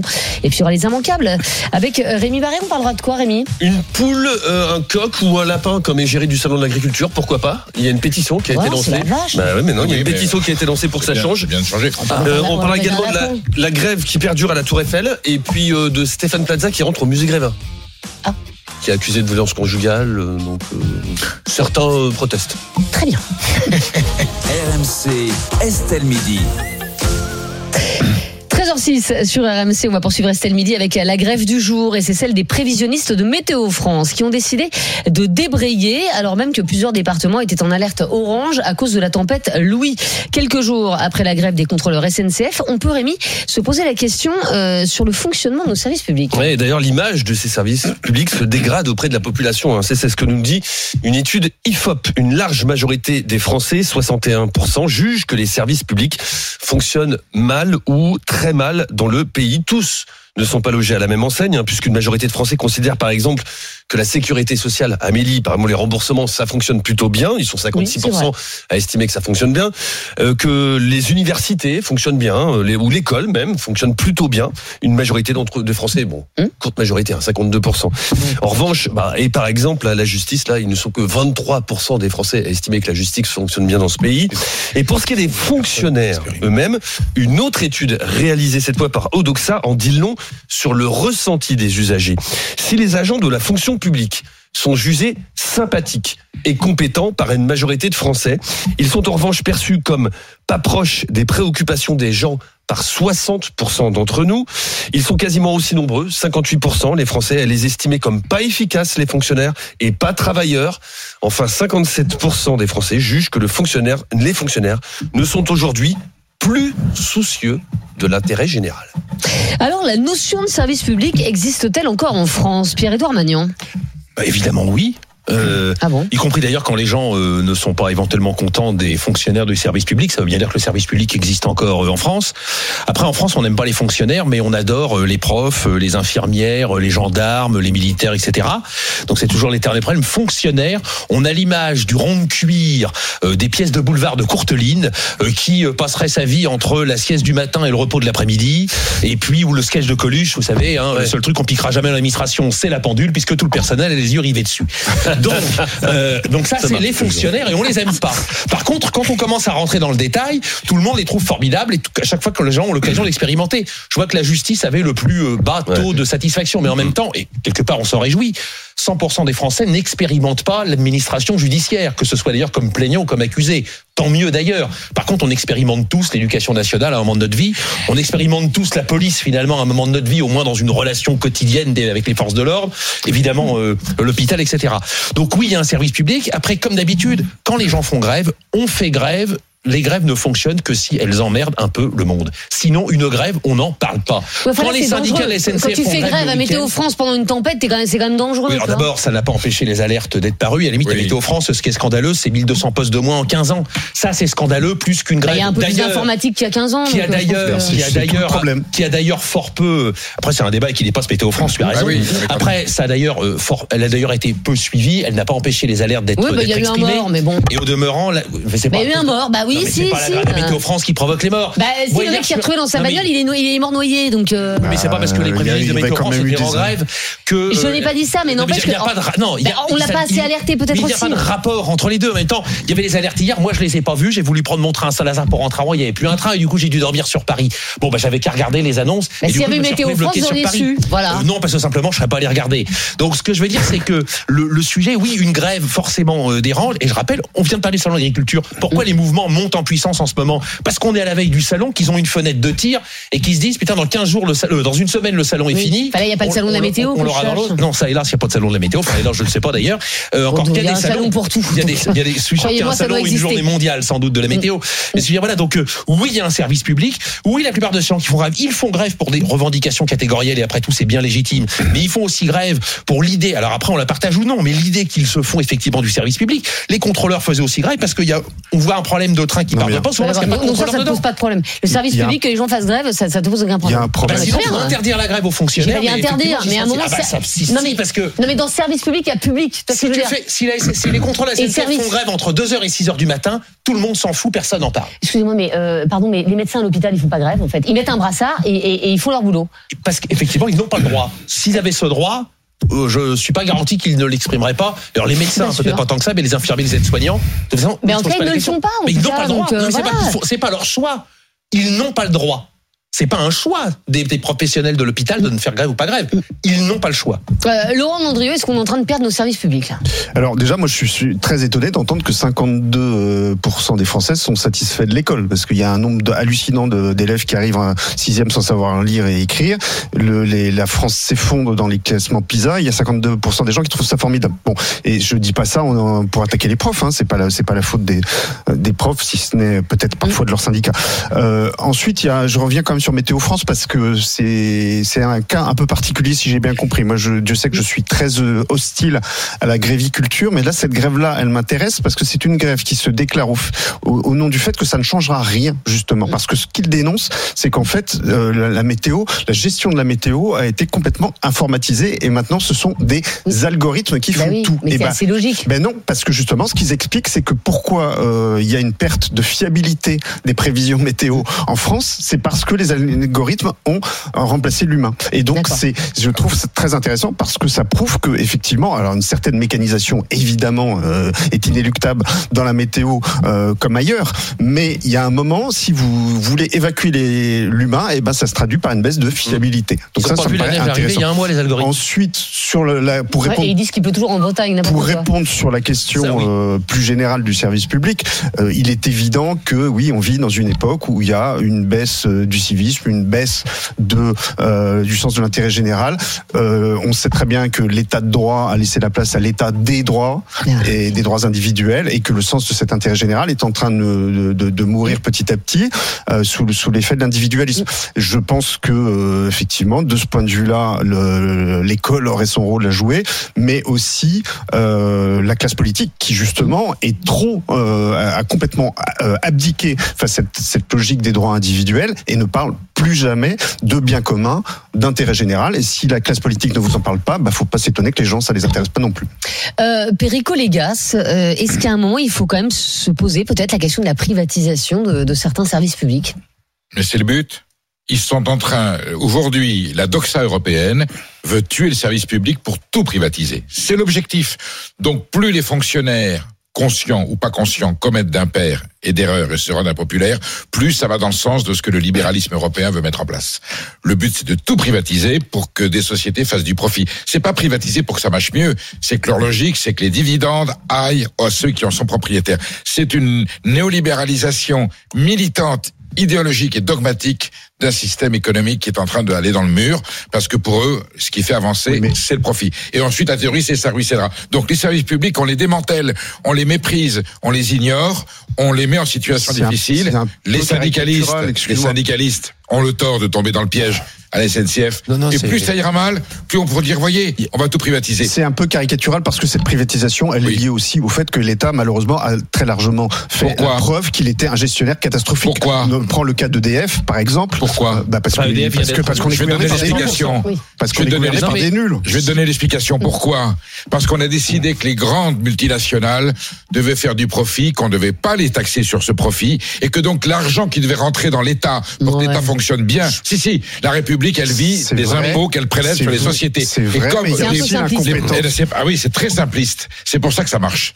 Et justement, comme les partis qui sont au pouvoir disent, et le président de la République aujourd'hui est convaincu que l'avenir c'est la dividende et que ce sont les sociétés qui créent des emplois et des richesses qui doivent avoir des dividendes. Donc on fait baisser la fiscalité sur ces empl- sur ces activités en disant comme ça ils resteront sinon ils vont partir. Total, l'État a de moins de rentrées d'argent, donc les services publics ne Non, fonctionnent c'est pas, pas. c'est pas, Les- une histoire d'argent. Mais bien sûr que si. Attends, on est en train de laisser des. Vous avez vu la marge t'as aussi une histoire de cadence de travail. Non, mais Vous avez vu la attends, des profits vous tu n'avez pas connais des gens qui travaillent aussi le 28 fait heures dans le, privé. prend des décisions aberrantes. Voilà, t'as aussi, t'as aussi. Vous avez vu la masse des profits cumulés par ces sociétés Mais, c'est Mais, non, indécent. mais je comprends même pas. les Indécent. mais non, mais attends, regarde. On va parler de la SNCF. Tu, tu as euh, Transitalia euh, qui vient, euh, qui vient d'arriver. Ça Oui. se passe très bien sur le Parignon. Ça se passe très bien. Je sais pas si dans trois ans ça se passera toujours très Ouais. bien, mais aujourd'hui ça se passe très bien. Les usagers sont hyper contents. Donc à un moment, tu, tu te demandes. Je veux dire, C'est du train. C'est À c'est quel du, prix? Ben, c'est moins cher, hein, donc euh, c'est moins cher Oui, et les usagers sont très contents. Encore une fois, peut-être Oui, mais- que dans deux ans, ce sera moins bien. Mais à un moment, il faut se poser la question de la privatisation. Et tu sais très bien quand même que dans le boulot, je dis pas que ça doit être la norme, mais quand tu sais que tu es concurrencé par quelqu'un ou par quelque chose, bah, tu vas essayer de travailler encore plus, de faire encore mieux, tu vois, parce, parce que tu es challengé. Ah. Quand tu sais que tu es numéro un et qu'il y a personne pour te challenger, est-ce que, est-ce que franchement tu vas faire le petit effort supplémentaire? Les traités, de, Estelle, les traités de Barcelone et de Nice ont été, avec l'accord de Monsieur Jospin, ont été l'autorisation pour l'Union européenne d'introduire de la privatisation dans les services publics. On va dans le mur et, on, et ça va Bah, finir très mal. Bah, je ne suis pas sûre. Ah bah il y a que voir l'Angleterre. Estelle, Là où c'est privatisé, c'est une catastrophe. Estelle, il faut faire attention parce que oui, les usagers sont contents. Après, à quelles conditions pour les salariés? C'est l'éternelle tension entre Ça, consommateurs et salariés. On vient de aussi. parler sur l'agriculture. Hein. Tout le monde soutient les agriculteurs français, mais tout le monde va acheter du pas cher parce qu'il n'a pas les moyens d'acheter Voilà. du plus cher. La caissière de chez Auchan, je suis pas sûr qu'elle soit super challengée par la caissière de chez Leclerc. Donc, ce que je veux dire, c'est que ce- ce- c'est pas, c'est pas ça effectivement le sujet. Et sur la destruction, il y a un exemple dont on parle très peu, mais qui est très intéressant, qui a été les structures de médecine du travail, qui étaient d'ailleurs souvent portées par des associations. Mais il y en a On a commencé par leur couper les moyens. Puis en plus, et en fi- donc elles ont fini par travailler de moins en moins, de voir moins en moins de gens, et ça arrive voit jamais un médecin du travail. Ça jamais et puis du coup, à un moment, si si, une époque, si si, ça a servi. Je peux dire que les médecins du travail étaient là. Ouais. Et puis il y a un moment, du coup, on a dit, bah en même temps, les médecins du travail, comme elles peuvent plus faire les visites systématiques, ah bah, bah, du coup, on va dire que les visites sont plus systématiques et qu'il n'y a plus besoin de médecins du travail. C'est-à-dire que on empêche les gens de faire leur métier, on constate du coup qu'ils le font plus, et du coup, on supprime le métier. Et c'est un, un- un raisonnement que l'on voit un peu partout. Alors, on est avec euh, Johan, euh, qui nous appelle de laine au bois, euh, dans l'Aube et qui est consultant en informatique. Bonjour Johan. Bonjour, bonjour à tous. Et merci beaucoup d'être d'être avec nous, Johan. Est-ce que pour vous, Johan, la, la notion de service public existe encore en France? Alors, bah, moi, je vais, je vais prendre le, par- enfin, je vais prendre le contre-pied de votre premier, votre premier intervenant. Évidemment que non. Euh, et je vais expliquer un peu pourquoi, à mon sens. Parce que déjà, je pense qu'il faut revenir sur la notion de service. Donc, vous l'avez dit, je suis, euh, je suis consultant en informatique, indépendant. Donc, euh, le, je suis un métier de service. D'accord? Je suis vraiment déjà un métier de service. Quand on parle de service, il faut bien comprendre que il faut être, euh, euh, comment dire, il faut être à l'écoute de ses clients, il faut être accompagnant, il faut être fiable, et il faut trouver des solutions à vos clients. C'est c'est ça le service.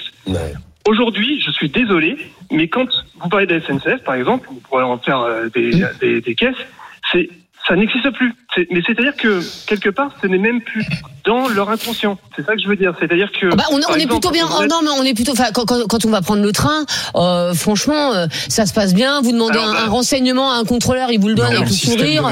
Ça, y a pas de Non, non, mais souci. Le système de réservation et de Mais c'est pas de leur faute, c'est de l'informatique. Je vais vous- Non, non, mais Non. Je vais vous donner un, exemple. vous, dites, vous, vous dites, on est plutôt bien euh, accompagné. Moi, je trouve qu'on est bien ligne, accompagné. je- Bah, quand il n'y a pas de grève, Bah, prenez la ligne, prenez, le- bah, en fait, moi, le problème, c'est que prenez la ligne 3 Paris, par exemple. Ce qui Ouais. se passe, c'est que la SNCF est toujours en position dominante, d'accord? Et donc, pour moi, ils, ils sont en position de, oui, ils sont, ils font de, de l'abus de position, de position dominante. Et ça se traduit comment? Par exemple, quand je dis qu'ils n'ont pas conscience de cette notion de service, c'est que vous avez des trains qui passent, euh, qui sont pas forcément fiables déjà à la base, Et ça, c'est sont sûr. très rares. Et quand, et quand vous dites à un agent, moi ça m'est déjà arrivé, hein, je vous le dis, et je suis pas seul à mon avis. Vous, vous allez voir un agent, vous lui dites, voilà, il y a tel train qui doit, je dois prendre tel- train, c'est quasiment le dernier qui me reste. Est-ce que vous êtes sûr qu'il passe Mm. La personne vous regarde sourire, et dit, bah peut-être, on sait pas trop. A priori, il a c'est vrai. Non, mais il a raison. Ah bon Il a raison. Ouais, je, me permets d'intervenir parce que Oui, je, bien je- sûr, ça, ça me fait réagir jours, aussi. Euh, moi, je suis, on le, enfin, ceux, ceux qui écoutent, je, je prends le train tous les jours, je prends le TGV tous les jours, j'habite dans le Nord, et, et, et c'est vrai que moi, tu as raison, ils sont sympathiques, Bah, mais sûr. on sent qu'il y a une, je ne sais pas d'où ça vient. Une sorte, moi je la traduis comme ça, une sorte de démotivation en tout cas Hmm. aujourd'hui, de- de- notamment à la SNCF. Et c'est vrai qu'ils sont sympas. Moi, je me, j'ai jamais, je me suis jamais heurté avec un contrôleur, par exemple. Mais par exemple, le, le train que je prends régulièrement le matin. Bah, il est en retard les- un jour sur il deux. est en retard un, jour sur deux. deux. On a un message de Rémi. je- Ah, euh, mon train est en retard. Je pas un jour sur j'arriverai deux, mais en avec tout cas, 5 minutes. chaque semaine Mm. quasiment. Et je sais qu'aujourd'hui, par exemple, moi, il y a quelque chose qui me heurte. Le contrôleur, lorsque on arrive, nous allons arriver, gare du Nord, n'oubliez pas vos bagages, il y a même plus d'excuses. Il y a même plus on, référence au Voilà, retard. plus, voilà. C'est-à-dire que ce matin encore, Non. j'avais 10 minutes ou 15 minutes de retard. Mm. C'est même plus, ce n'est même Oui, plus même plus, mentionné on à s'excuse l'arrivée. pour le retard. Oui. Ce Bah, bah, et c'est plus mentionné parce qu'on s'en rend même plus compte. Oui, mais on sent cette lassitude. Je sais pas, c'est une lassitude, Mhm. démotivation. Mais quand on a le sens du service public, on peut imaginer, ça arrive encore, mais, mais que systématiquement, on s'excuse auprès de, de l'usager. Et là, c'est plus le cas. Non, t'as raison. Et il y a de moins en moins. Je, je pense aux impôts. Euh, aux impôts, par exemple, pour avoir quelqu'un en ligne, c'est- extrêmement compliqué. T'es obligé de maintenant d'écrire des mails, quoi. Mais euh, parfois, c'est tellement compliqué. Je veux dire, T'es obligé d'écrire euh, 25 lignes pour expliquer ton problème, alors que c'est sûr que si t'avais quelqu'un en ligne, ça, ce serait réglé dans les dans, dans, dans, dans On les va trois minutes. Et il y a une privatiser la- complexification qui On s'est va tout faite. de même pas privatiser l'administration des impôts pour réinventer la ferme générale Non. du, du 18e. Et C'est pas ce que j'ai dit. mais Donc, mais et non, en mais les impôts est un service. Le, le retard que je, le retard que je citais. Ça marche très bien, mais c'est vrai que t'es obligé de passer par un mail là où avant tu avais un numéro. Mais- Tu oui, vois, mais en voilà. même temps, quand on, quand on dit, je dirais aujourd'hui, la digitalisation, qui est un merveilleux progrès technique, devrait être un moyen de libérer du temps de travail pour ceux qui ont besoin d'une personne humaine. Or, les structures, mais c'est pas la faute des salariés, on a utilisé les digitalisation pour diminuer le nombre de, le nombre de personnel. Et on l'a, euh, on l'a dans les impôts, on l'a dans les sécurités sociales, on l'a euh, à Pôle emploi ou enfin France Travail maintenant, etc. Et en fait, au lieu de remettre du temps humain pour ceux qui en ont besoin, pour les sujets qui le nécessitent, on a diminué le nombre de postes. Et donc, on dégrade le service. Et par ailleurs, on a aujourd'hui des fonctionnaires qui sont de moins en moins informés. Souvent, les contrôleurs n'en savent pas plus que les passagers Voilà. quand ils sont en oui, retard. mais- et- Sauf que les passagers sont en face Mhm. du contrôleur. Moi, je, me, je l'ai connu, je me rappelle le fameux régime social des indépendants que tous les commerçants adoraient. Bah, fait, les commerçants, c'est moi qui y allais parce que je pense qu'elle les aurait tués. Rien qu'en arrivant en souriant et en étant agréable, j'avais toutes les réponses que je voulais. Mais en même Évidemment. temps, eux avaient plein d'éléments. Ils ne l'avaient pas, sauf qu'on te les met en face. C'est c'est les éponges à colère. Et c'est aussi le problème de beaucoup de fonctionnaires aujourd'hui. Voilà.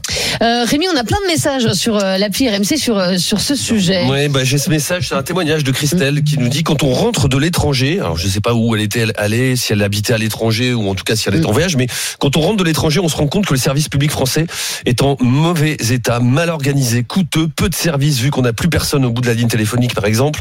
Réponse après deux, trois semaines, à un mail, permis de conduire, etc. CPAM. Je n'ai jamais vu autant de déconvenus qu'en France. C'est mieux en Allemagne, en Suisse ou en Autriche. Bon, je pense qu'elle a vécu à l'étranger pas mal.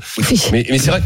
Encore une fois, moi, je, je, je parle pas que de moi, mais c'est pour, alimenter ce que disent les auditeurs. Moi, je sais que ma fille, qui va bientôt avoir 16 ans, elle a l'honneur maintenant d'avoir sa propre euh, carte de sécurité sociale. Ah oui, ah oui, ça c'est. J'ai reçu un courrier, j'ai renvoyé le courrier, elle a reçu sa carte vitale, mais entre-temps, j'ai reçu quatre autres courriers allant dans le même sens. C'est-à-dire quatre fois, Oui. on m'a proposé de, de faire la carte vitale de, de ma fille, alors que j'avais déjà renvoyé la première fois et on se dit, pff, quand on voit ça, on se Mais dit, tu vois, c'est- ça c'est trop de services, c'est pas pas assez, c'est Ouais, trop. ouais, c'est euh, ça Euh, pas. notre invité sur ce débat, c'est Laurent Freierman. Il est euh, euh, socio euh, historien et spécialiste des mouvements sociaux. Bonjour, Laurent Freierman. Bonjour.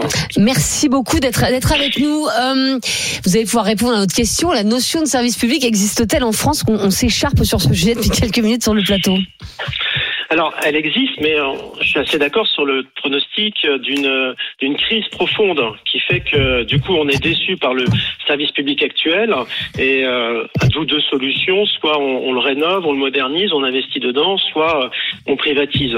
Je voudrais quand même signaler qu'il y a une espèce de fantasme sur les pays voisins. En Allemagne, prenez la prenez le train, là, la Deutsche Bahn, et vous et vous me direz après que la SNCF c'est merveilleux. Donc il y a il y a quand même plusieurs aspects.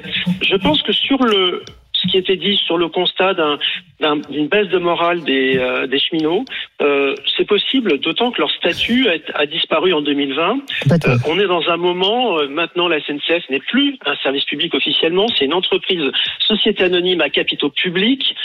Donc on va depuis de nombreuses années dans ce sens-là. Et, et, de, ce- et de ce point de vue, c'est un peu surprenant de dire ah ben c'est plus un service public puisque finalement ça a été à l'agenda depuis au moins 20-30 ans. Donc c'est assez logique. Votre intervention l'interlocuteur précédent parlait de clients. Et si on est dans une logique de service public, on raisonne pas comme ça. On raisonne pas en termes de clients. Ça ne veut pas dire qu'on doit rendre un mauvais service à l'usager, euh, mais on, on raisonne un peu différemment. Donc je pense qu'il y a plusieurs problèmes qui se chevauchent, euh, mais globalement, effectivement, les services publics sont en crise. Et là, on l'a vu. Pour moi, c'est au moment du Covid, c'est au moment du confinement.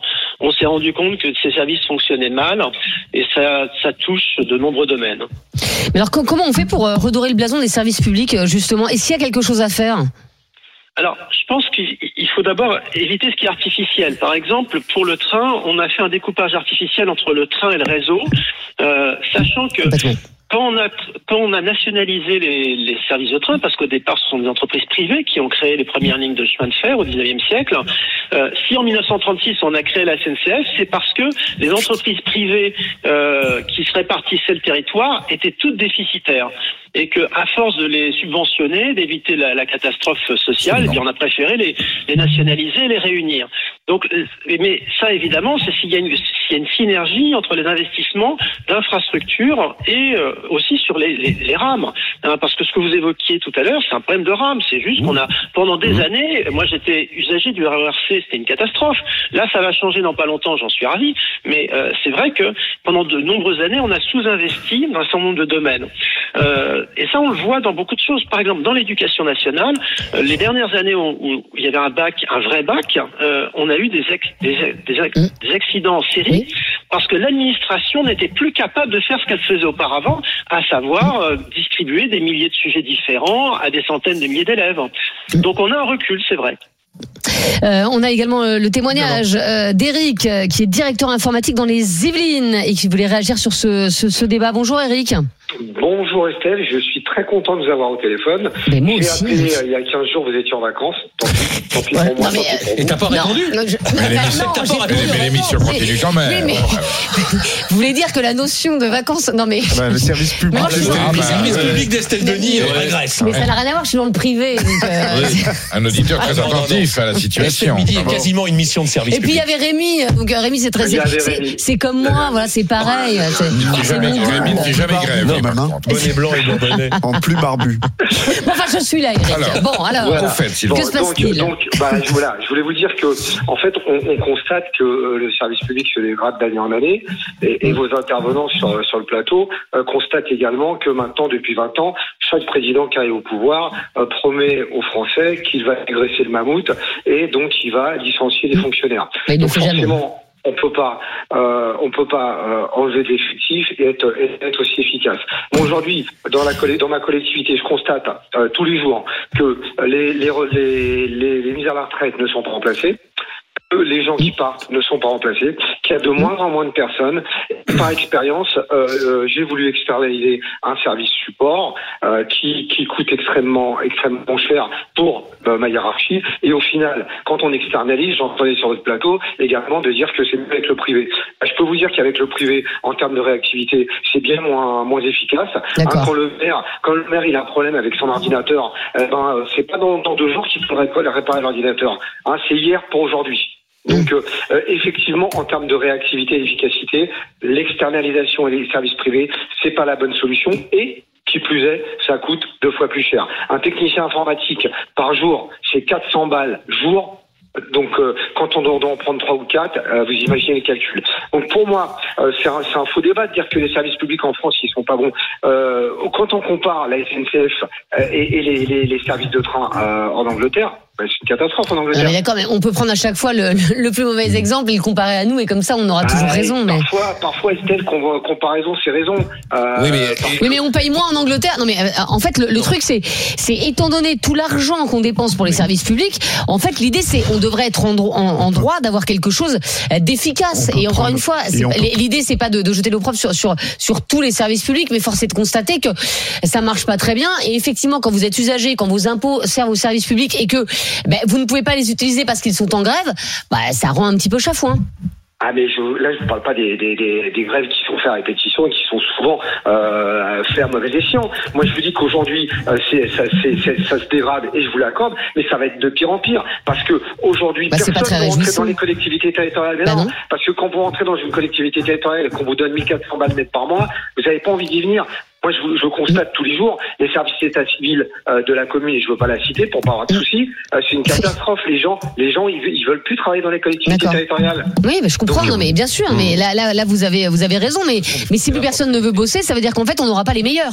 Et donc, c'est aussi un problème. Et c'est-à-dire que euh, si, si c'est, que ceux qui, ont, n'ont pas d'autre boulot et qui se disent, bah tiens, bah, puisque j'ai rien d'autre, je vais faire ça.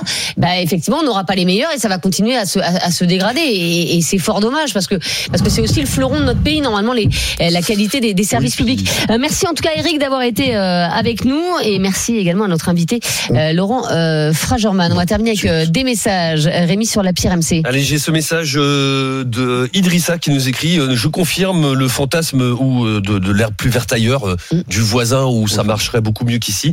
J'habite en Suisse, dans le canton de Zurich, et mon train est presque tous les jours en retard. Euh, parlons- Même en Suisse. Oui, bon, ça, Arrêtez. veut, ça veut pas dire, ça veut pas dire qu'il faut se satisfaire de la situation On peut française. Ça parler du en Suisse qu'il faut se dire bon, On bah, peut ici, parler du Japon aussi, hein, où tout- Ah oui. quasiment tout le est Japon, c'est formidable. Quasiment tout est privé et les directeurs de ligne s'excusent Oui. parce que le train est parti 10 secondes Ouais. en avance. hein. Donc, Absolument. Mais C'est une autre philosophie. Non, mais C'est une autre après, mais voilà, mais c'est pas privé. Le Japon, il n'y a jamais un train seul qui arrive en problème. retard. hein. C'est pas le Parce seul qu'il y a aussi problème. des tas d'entreprises privées qui font boulot. Euh, on a fait un sondage, tiens, sur le compte euh, Twitter d'Estelle euh, Midi. Euh, La notion de service public existe-t-elle encore en France Oh, le constat, il est sévère. hein. Le non, la notion de service public n'existe plus pour 82% de ceux qui se prononçaient sur nos réseaux sociaux. Ouf. Allez, dans un instant, euh, le zapping, le meilleur euh, d'RMC. On parlera de Judith Godrèche. Est-ce qu'elle doit prendre la parole euh, ce soir euh, au euh, César? On parlera également des bons de Franck réduction. Bah, justement, tiens, euh, de 50% à la SNCF pour euh, les usagers dont le train a été supprimé euh, euh, il y a quelques jours. Bon, bah, bah ça ne marche pas. hein, Ah, mais on vous expliquera. Bah, oui, on vous expliquera pourquoi. On parlera également euh, de l'expulsion de l'imam euh, Majoubi et puis euh, du chien de Joe Biden. Ça ne se passe pas bien du tout. Non. Non, non, ça ne se passe pas bien. Il a dit le chien. Enfin, Non, mais Il a enfin, confondu le sujet président. géopolitique. Eh ben, il y a beaucoup de problèmes avec propre euh, le chien de. Comment? Il n'est pas propre? Non, il est propre, mais il a, il a d'autres soucis. Gabriel On- on parle va du- lui envoyer son chocho. Mais on parle pas de on Joe Biden. chien. Joe Biden est Euh, propre, mais je veux dire son chien, hein, il y a d'autres soucis. C'est ça que je veux dire. Bon, bref, on en parle dans un instant euh, sur RMC. Il s'en tient une couche, je veux dire. RMC, midi 15h. Estelle Midi. Estelle Denis. Il est 13h34, on est de retour sur RMC, RMC Story dans Estelle Midi et c'est l'heure du zapping, le meilleur des RMC. C'est parti. RMC, Estelle Midi. Le zapping RMC. Et on va commenter tous ces meilleurs moments sur RMC avec Rémi Barré, Perico Légas, Laurent Dandrieux et Pierre-Édouard Magnan. On démarre tout de suite avec un extrait euh, des grandes gueules ce matin sur RMC. Judith Godrèche doit-elle prendre la parole ce soir au César? Elle a prévu de prendre la parole euh, ce soir. On rappelle que la comédienne a porté plainte contre les réalisateurs Benoît Jacot et Jacques Doyon pour euh, abus sexuels. Nicolas Sédou, l'ex-patron de Gaumont, s'oppose à ce discours. Et pour l'enseignante des GG Barbara Lefebvre, les Césars sont le lieu du cinéma et de rien d'autre. On avait déjà eu Adèle Haenel. Bon, ok. Euh, là aussi, à mon avis, c'est une affaire de cour d'assises ou de, de, de, de justice. D'ailleurs, c'est en cours. Euh, la- L'affaire va être jugée, donc voilà. Euh, maintenant, encore une fois, enfin, c'est une. Le cinéma est un art.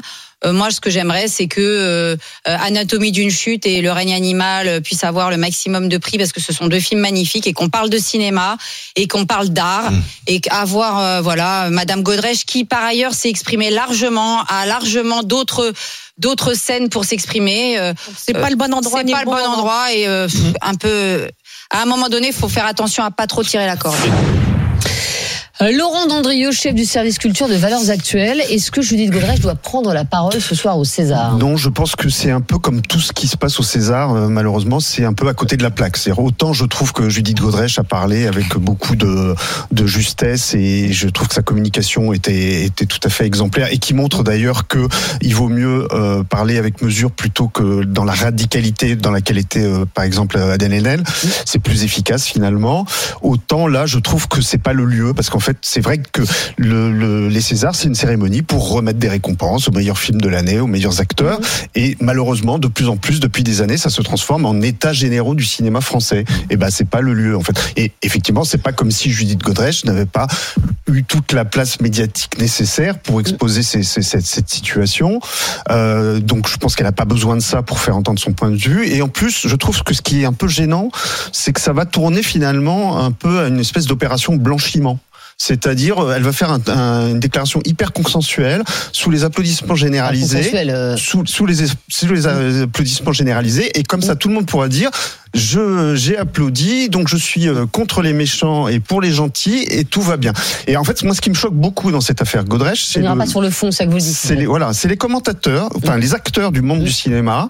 Euh, je citerai pas de nom, mais tel euh, euh, chef de la photo euh, connu, euh, tel euh, euh, ou telle personne qui a travaillé sur les plateaux de télé avec Gérard Miller, qui dit bah oui, on le savait depuis des années, et ils ont l'impression que le fait de dire on le savait depuis des années, ça les exonère de toute euh, complicité. Et là, c'est pareil, tout le monde va applaudir, tout le monde va dire euh, Julie Godrèche formidable, on va lui faire une standing ovation, et du coup, bah, on va pouvoir passer au sujet suivant, il n'y a pas de problème. Je trouve ça totalement hypocrite en fait. Vous êtes d'accord avec ça, Pierre-Edouard Magnan, ou, euh, euh, ça vous semblerait normal en fait que, Judith Godrèche puisse dire publiquement, parce qu'en pensant, elle a donné des interviews, mais c'est pas public, c'est-à-dire qu'en fait, elle ne s'est pas exprimée devant le milieu du cinéma et, puisse justement prendre la parole sur les sujets des violences sexuelles? Alors, euh, Enfin, moi, je pense que oui. Euh, alors, d'abord, les Césars, comme toutes les remises de prix, ont toujours été des moments d'expression.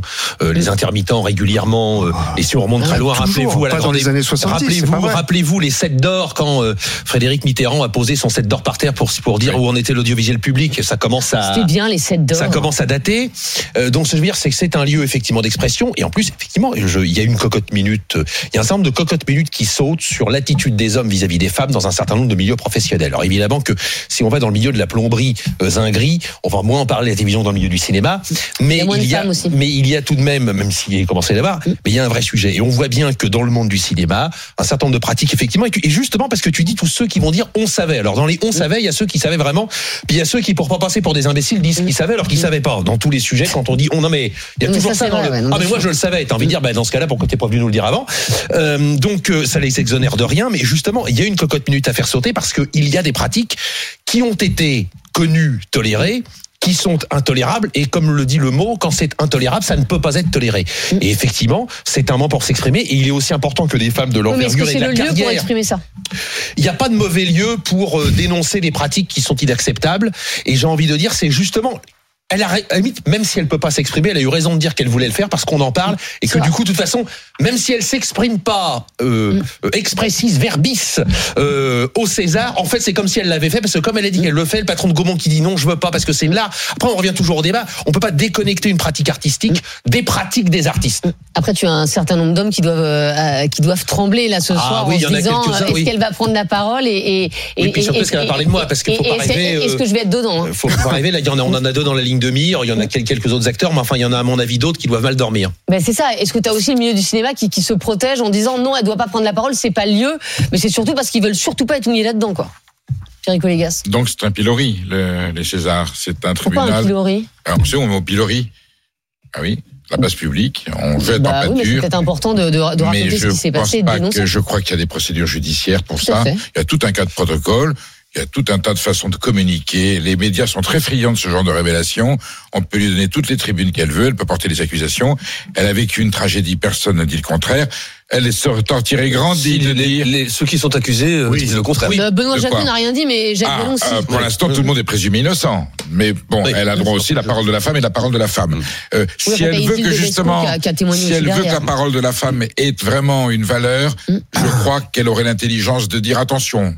J'ai eu un accident de la vie avec ça. Ce n'est pas le cinéma que je mets en cause. Je suis fier d'être dans le monde Mais, mais du c'est le cinéma. milieu du cinéma qui a permis ça. Mais ça veut dire Mais, quoi le mais milieu du excuse-moi, mais attends, Perico Légas, excuse-moi, pardon. Dans un quel milieu, Perico, hein. dans quel milieu aujourd'hui tu peux avoir une gamine de 14 ans Oui. avec avec euh, quelqu'un euh, qui en a 50 Mm. Isil de Besco, elle, elle avait 16 ans, il en avait il en avait 56, je crois. 52. Euh, 52. Donc Mais bon, il y, il y avait y avait euh, 36 ans d'écart. Dans quel milieu tu peux avoir ça? Il parlait du milieu de la plomberie zinguerie euh, euh, Pierre-Édouard Magnan, je ne crois pas. Il y a que le milieu de du cinéma parce que mé- c'est de l'art. Médiatique. On peut faire des choses un peu différentes. Parce que tout à l'heure, on parlait de Le Gérard mi- Miller, le c'est la milieu même chose. Le milieu musical, le milieu cinéma. Et des médias. Et je voudrais quand même ajouter un catholique, l'église catholique aussi. Mais non, mais ça n'a rien à voir, c'est parce que je te. Mais non, mais Ben, attends. si vous parlez non, du cuissage. Non, mais arrête, mais Vous non. parlez, non, vous parlez du cuissage. Non, je parle pas de ça, je parle Vous- d'un d'emprise. abus sexuel. Non, mais il y a d'emprise dans toutes les catégories. Godrèche, à 14 ans, elle était, elle était avec un réalisateur qui avait, qui avait 35 ans de plus qu'elle, à 14 ans. Ce n'est pas Elle allait dans des dîners avec des réalisateurs, elle raconte un épisode, par exemple, où un jour on lui sert du vin, elle vomit sur Mm. toute la table, Mm. il y a tout le milieu du cinéma et personne ne dit rien. Excuse-moi Perico, t'as- un ami à toi arriverait avec une gamine de 14 ans à un dîner en disant je vous présente ma compagne, elle a 14 ans. Vous vous rendez Tu- compte de la gravité de ce genre de propos? On jette l'anathème Mais- sur une profession, considérant que cette, profession prédispose à un certain comportement. Non, mais, mais c'est mais il y a gravissime. des excuses, mais non, mais- mais c'est mais- gravissime. Mais c'est enfin. comme, mais c'est comme Vanessa. Mais ça mais oui. Mais dans quel monde vont Mais Mais dans Mais tolérance de quoi Il y a des cas individuels de dérive. Je suis bien Mais la profession ne porte pas. Bah, le suis bien cinéma ne porte pas à la corruption Je Je et suis à la débauche. pour en parler parce Bah qu'il se trouve que moi ce que je trouve très gênant dans les mea culpa euh, de euh, des médias progressistes pour faire large qui disent euh, ah oui on a peut-être été un peu indulgent euh, avec euh, Doyon, euh, euh, Jaco et compagnie, euh, c'est qu'ils disent mais toute la profession a été indulgente. Ben non, toute la profession n'a pas été indulgente. Moi j'ai j'ai passé euh, Non, mais rien que ça fait de 30 ans, profession. Attends, ça attends. fait 30 ans que j'écris que, le, que leurs films sont, sont malsains et pervers et que je me fais traiter de réactionnaire, de conservateur C'est obtus, encore autre chose. idiot. Bah voilà, mais donc non, euh, il y a, Non, mais y a mettre une le mot responsabilité profession, de la profession. avec une avec une dérive sexuelle, le mettre le mot profession avec une dérive sexuelle, c'est un début de stalinisme.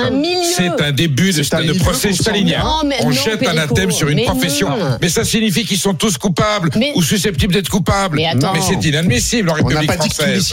Étaient des, C'est des, des violeurs dit. potentiels. On te dit qu'il y a une acceptation qu'il y a un qui n'aurait pas il y en a d'autres métiers, alors sauf qu'on peut pas aller jusqu'au bout. La artistiques. pulsion est la même. Les métiers Enfin, le, artistiques, monde bah du oui. cinéma n'est pas soumis à plus de pulsions. Excuse-moi, Perico, un adulte avec une jeune, avec une, avec, j'allais Une dire, une gamine jeune fille de 14 ans. 14 ans, c'est pas une dérive. Perico, tu sais très bien que c'est un milieu qui se vit comme un milieu euh, au-dessus des lois Exactement. parce que on est la culture avec un grand tolérance on a tous les droits, on est entre Ce n'est nous. pas pour ça que tous ceux qui exercent ce métier sont prédisposés. ça, Ah bah si, ne dit ça. attendez, non, faut assumer. On te dit que c'est un milieu Quand on jette en pâture ce genre d'expression, On te on dit sait très bien ce que ça peut. Très bien. Très bien. Charles Matin, ce matin euh, sur RMC, les bons de réduction de 50% à la SNCF arnaque ou bon plan, la SNCF a offert des bons de réduction de 50% à tous les voyageurs dont le train a été supprimé le week-end dernier suite à la grève des contrôleurs. Le problème c'est que beaucoup d'usagers n'ont toujours pas reçu ces bons et l'autre problème c'est que les conditions sont très restri- restrictives. Écoutez les explications de Stéphane Pedrazzi, spécialiste éco ce matin sur RMC. Oui, sur le papier, le geste commercial paraissait particulièrement généreux. Tous les voyageurs affectés par la grève de la SNCF le week-end dernier avaient obtenu un bon de réduction de 50% pour un prochain trajet en plus du remboursement intégral de leur billet. Mais depuis ces annonces il y a quelques jours, les associations de consommateurs ont constaté les limites et les restrictions du geste commercial. D'abord en termes de validité, le bon de réduction doit impérativement être utilisé dans les 30 jours alors que la période de réservation pour les vacances d'été n'a pas commencé. Il n'est valable que sur un seul trajet et non pas sur un aller-retour. Il ne peut pas être utilisé sur les Ouigo et surtout, surtout, il n'y a qu'une seule compensation par dossier, un seul bon de réduction pour, euh, par exemple, une famille de quatre personnes dont l'ensemble des billets avait été annulé. C'est quand même un petit problème euh, là, à la SNCF, euh, Pierre-Edouard. On a quand même l'impression que quelquefois ils se fichent un peu de nous quand même. Bah, ça me rappelle le, le- le débat du début, c'est qu'on dit comment ils peuvent être aussi bêtes que ça. Enfin, je veux dire, les gens qui dirigent la SNCF, les responsables commerciaux, on a des gens formés, diplômés, euh, cortiqués comme il faut, qu'ils osent faire ça dans le monde dans lequel on est. Où évidemment, il va pas falloir 24 heures à toutes les associations d'usagers et de consommateurs pour dire ils se foutent de notre gueule. Oui, on se fout effectivement de la gueule du monde. Et c'est vrai que pour le coup, euh, je, je maintiens que le service public existe encore, même si effectivement la SNCF est devenue une société anonyme. Au demeurant, il y a un moment où la- les directions de la SNCF, quand c'est comme ça, il ferait mieux de ne rien faire parce qu'ils font un truc qui est nul dans un emballage qui a l'air d'être formidable et ils se disent là aussi mais on disait tout à l'heure de Macron les agriculteurs là aussi ils nous prennent pour des cons. Ils pensent qu'on va pas le voir. Donc effectivement la réduction de 50% pour le Paris Saint-Dizier de 12h14 le 10 novembre dire, j'ai rien que j'ai d'excellents amis à Saint-Dizier c'est pour ça que j'y pense mais je veux dire ça, ça n'intéresse personne. Si on fait un bon de 50% ça veut dire que le prochain billet de train que je prends dans les 6 mois eh ben j'aurai 50% de réduction. Point. En plus ça a le mérite d'être simple clair et net un peu comme à l'époque du tarif au kilomètre. Euh, on parlait de tarification tout à l'heure. Là aujourd'hui on fait des trucs compliqués alambiqués on communique sur le 50% ça me fait penser au prix d'appel qui n'existe jamais dans les pubs c'est exactement le même principe Mais, mais surtout que là, tu, tu offres un, un bon de réduction euh, pour le mois suivant à des gens qui viennent donc a priori de partir en vacances. Donc il y a Oui. quand même assez peu de chances que dans le mois, Oui. ils repartent une deuxième clair, fois, ouais. même s'ils ont 50% de réduction. Mais il y a quand même un petit problème de communication euh, dans cette société, quoi. En fait, moi, je pense que c'est euh, typique d'un système où il y a à la f- à la fois les défauts du privé et du public. C'est-à-dire que c'est une entreprise qui, en l'occurrence, sur ces questions de remboursement, est gérée comme une entreprise commercial, euh, mais donc euh, pour essayer de, qui se débrouille pour essayer de moins le rembourser, euh, le rembourser le moins possible, mais en même temps qui est en situation de monopole. Et donc elle sait très bien que si elle a des comportements odieux, bah les gens peuvent pas aller ailleurs. Et en fait, du coup, ils en profitent. Et c'est pour ça qu'en fait tout est fait pour ne pas rembourser, tout est fait pour que le système de, de réclamation, bah il y a toujours une erreur 404 quand tu essaies d'envoyer ton, ton message, Euh, voilà. Et ils s'en foutent, ils sont en monopole. Alors qu'il n'y a plus une seule 404 Peugeot qui roule, je veux dire. Mais Collier, ce qui est fou, c'est que, en fait, on n'arrête pas de nous dire qu'il faut prendre le train. On a tous envie de prendre le train, mais on s'est à se demander si on n'essaie pas de nous dégoûter de l'autre côté, quoi. Non, mais la SNCF, elle a des formules tarifaires qui sont euh, très très avantageuses pour certaines catégories. Quand on reste dans la procédure SNCF, là, on est sur une opération un peu marketing, promotion et euh, Bah, dédommagement même. Mais quand tu essayes de te faire rembourser, tu sais que Ah non, mais tu- c'est la tu galère. comprends Non, que Kafka avait raison, quoi. Et il y en a plein du coup qui renoncent, qui essayent Parce pas de que- se non, parce qu'en plus, en plus, le système tarifaire SNCF, la pénalité, on a, on a plus, de- on a, plus- il faut plus de six jours pour annuler ou changer un billet. Même si on est de bonne foi qu'on a un changement, on paye 19 euros. Non, Si sauf si tu prends la carte liberté, mais elle coûte 300 euros à la base. Merci de confirmer ce que je vous dis. Donc c'est un racket. beaucoup de retard, Je- hein. J'avais pas cette info. Donc c'est plus que ça, c'est un racket. Voilà. Donc il y a aucune souplesse de ce côté-là. Quand vous montez dans un train sans billet complet, que vous êtes debout, Mm. vous payez le billet plus une amende de 150 euros. Je veux dire, c'est absolument inadmissible. Voilà. Allez, euh, dans un instant, euh, il y aura RMC s'engage avec vous. On va reparler du, mur anti-bruit, le nom, long de l'autoroute euh, A47. Vous savez, il y a- des, habitants le long de cette autoroute qui ne bénéficient pas de ce mur. Ils vivent un véritable enfer. Euh, Ça fait des mois qu'on essaye de les aider. Il y a du nouveau euh, dans ce dossier. Et puis on parlera de saumon euh, à 14h. J'ai hâte d'avoir l'avis de Perico Légas, notamment sur cette question. Est-ce qu'il faut consommer, continuer à manger du saumon en France? On est quand même les champions d'Europe de consommation de saumon, loin devant la Norvège, qui pourtant est un pays producteur. Ça pose quelques soucis. On en parle avec vous à 14h. À tout de suite sur RMC. RMC, midi 15h. Estelle Midi. Estelle Denis. Il est 13h52, c'est l'heure à laquelle on vous aide chaque jour dans Estelle Midi. On vous aide euh, grâce à Guillemette Franquet. RMC s'engage avec vous. Estelle Midi. RMC s'engage avec vous. Et on parle un peu d'un colcaise euh, aujourd'hui, euh, Guillemette euh, Franquet, un, dossier qu'on ressort comme ça depuis euh, deux ans, qu'on n'arrive pas à traiter. C'est le dossier du mur anti-bruit le long de l'autoroute A47. On a du nouveau, voilà, le dossier était au point mort, mais on a du nouveau. Exactement. Alors, petit rappel pour ceux qui ne savent pas ce qu'est un mur anti-bruit, ce sont des protections acoustiques. Ça peut, souvent, ce sont des palissades, ça peut être en bois, ça peut être en parpaing, en tôle, qu'on voit le long des routes très bruyantes. L'objectif, évidemment, c'est de freiner le bruit. Exactement ce que réclame le collectif Les Oubliés de l'A47. Ces habitants de Rive de Gier, dans la Loire, n'en peuvent plus. Ça fait donc des années que tous les jours, ils subissent du bruit à 20 mètres de leur fenêtre, jusqu'à 95 décibels, l'équivalent d'une tronçonneuse. C'est leur quotidien. C'est horrible. Ça n'a pas l'air de vous plaire. Non, non, pas là, non. Et ça, c'est tout le temps, tout le temps. Et Bah, ça, c'est en continu. Ça, c'était, euh, et on me l'a envoyé hier en milieu de journée à 15-16 heures. euh, voilà. L'enfer. L'enfer. Donc, qu'est-ce qu'on a fait? On a contacté à nouveau la préfecture de la région Auvergne-Rhône-Alpes. C'est elle qui gère cette autoroute. Bonne nouvelle, enfin une étude a été réalisée pour voir si des murs anti-bruit sont faisables.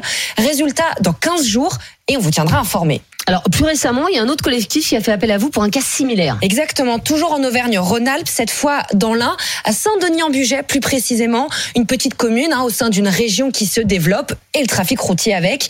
Après euh, des travaux en 2019, la départementale est devenue une deux fois deux voies chaque jour. 3000 poids lourds et 30 000 voitures roulent là, là aussi à une vingtaine de mètres des fenêtres des riverains. Parmi eux, Stéphane, son quotidien est devenu tout simplement un cauchemar. Ça fait un poids lourd toutes les 40 secondes. Des klaxons dès que vous êtes dans votre propriété, bah, des déchets, type bouteille d'urine, type tout ce que vous pouvez imaginer. C'est quelque chose qui vous, tout le temps est là dans votre tête. Euh, même euh, même dans, dans notre couple, je reçois même plus des gens chez moi. Des panneaux ont été installés, mais sur une centaine de mètres seulement. 700 mètres restent encore à protéger. Coût estimé 1 million d'euros. Et j'imagine que le département de l'Ain ne veut pas financer le reste du mur, évidemment. Euh, voilà, une partie seulement, hein, entre 25 et 50 de la facture totale, nous a affirmé euh, au téléphone le député et conseiller départemental Damien Abad. J'ai longuement échangé, cette fois avec le vice-président du département. J'ai bien insisté longuement insisté et il s'est engagé auprès de nous à organiser une réunion d'ici fin mars pour trouver d'autres cofinanceurs. Bon, il a invité à peu près tout le monde, hein. Mmh. les préfectures concernées, la communauté de communes, la mairie et la région, présidée par Laurent Vauquier. Laurent Vauquier qui avait d'ailleurs écrit au département pour dire son soutien au collectif.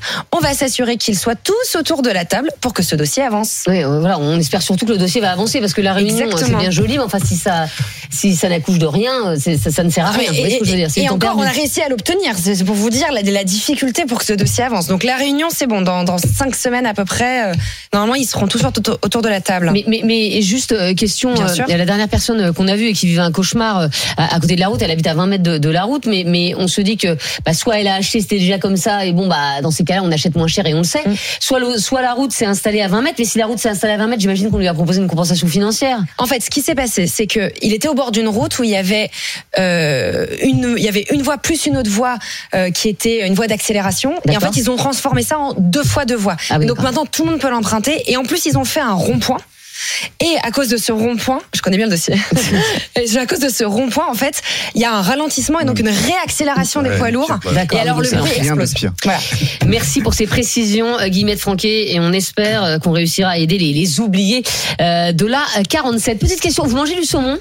Alors j'essaie de pas trop en manger parce que c'est pas très écolo, mais j'aime beaucoup ça. Ouais, mais, Mais- c'est- mais non, mais c'est pas écolo du pas. tout. Et on en mange beaucoup trop aujourd'hui en France. On est les deuxièmes consommateurs euh, mondiaux euh, de saumon, juste derrière euh, le Japon. Mais faut-il continuer à manger du saumon alors que c'est un désastre environnemental? La qualité est douteuse. Écoutez, on en parle euh, dans un instant avec vous euh, sur RMC euh, à 14h. Appelez-nous au 3216 et euh, écrivez-nous sur l'appli RMC.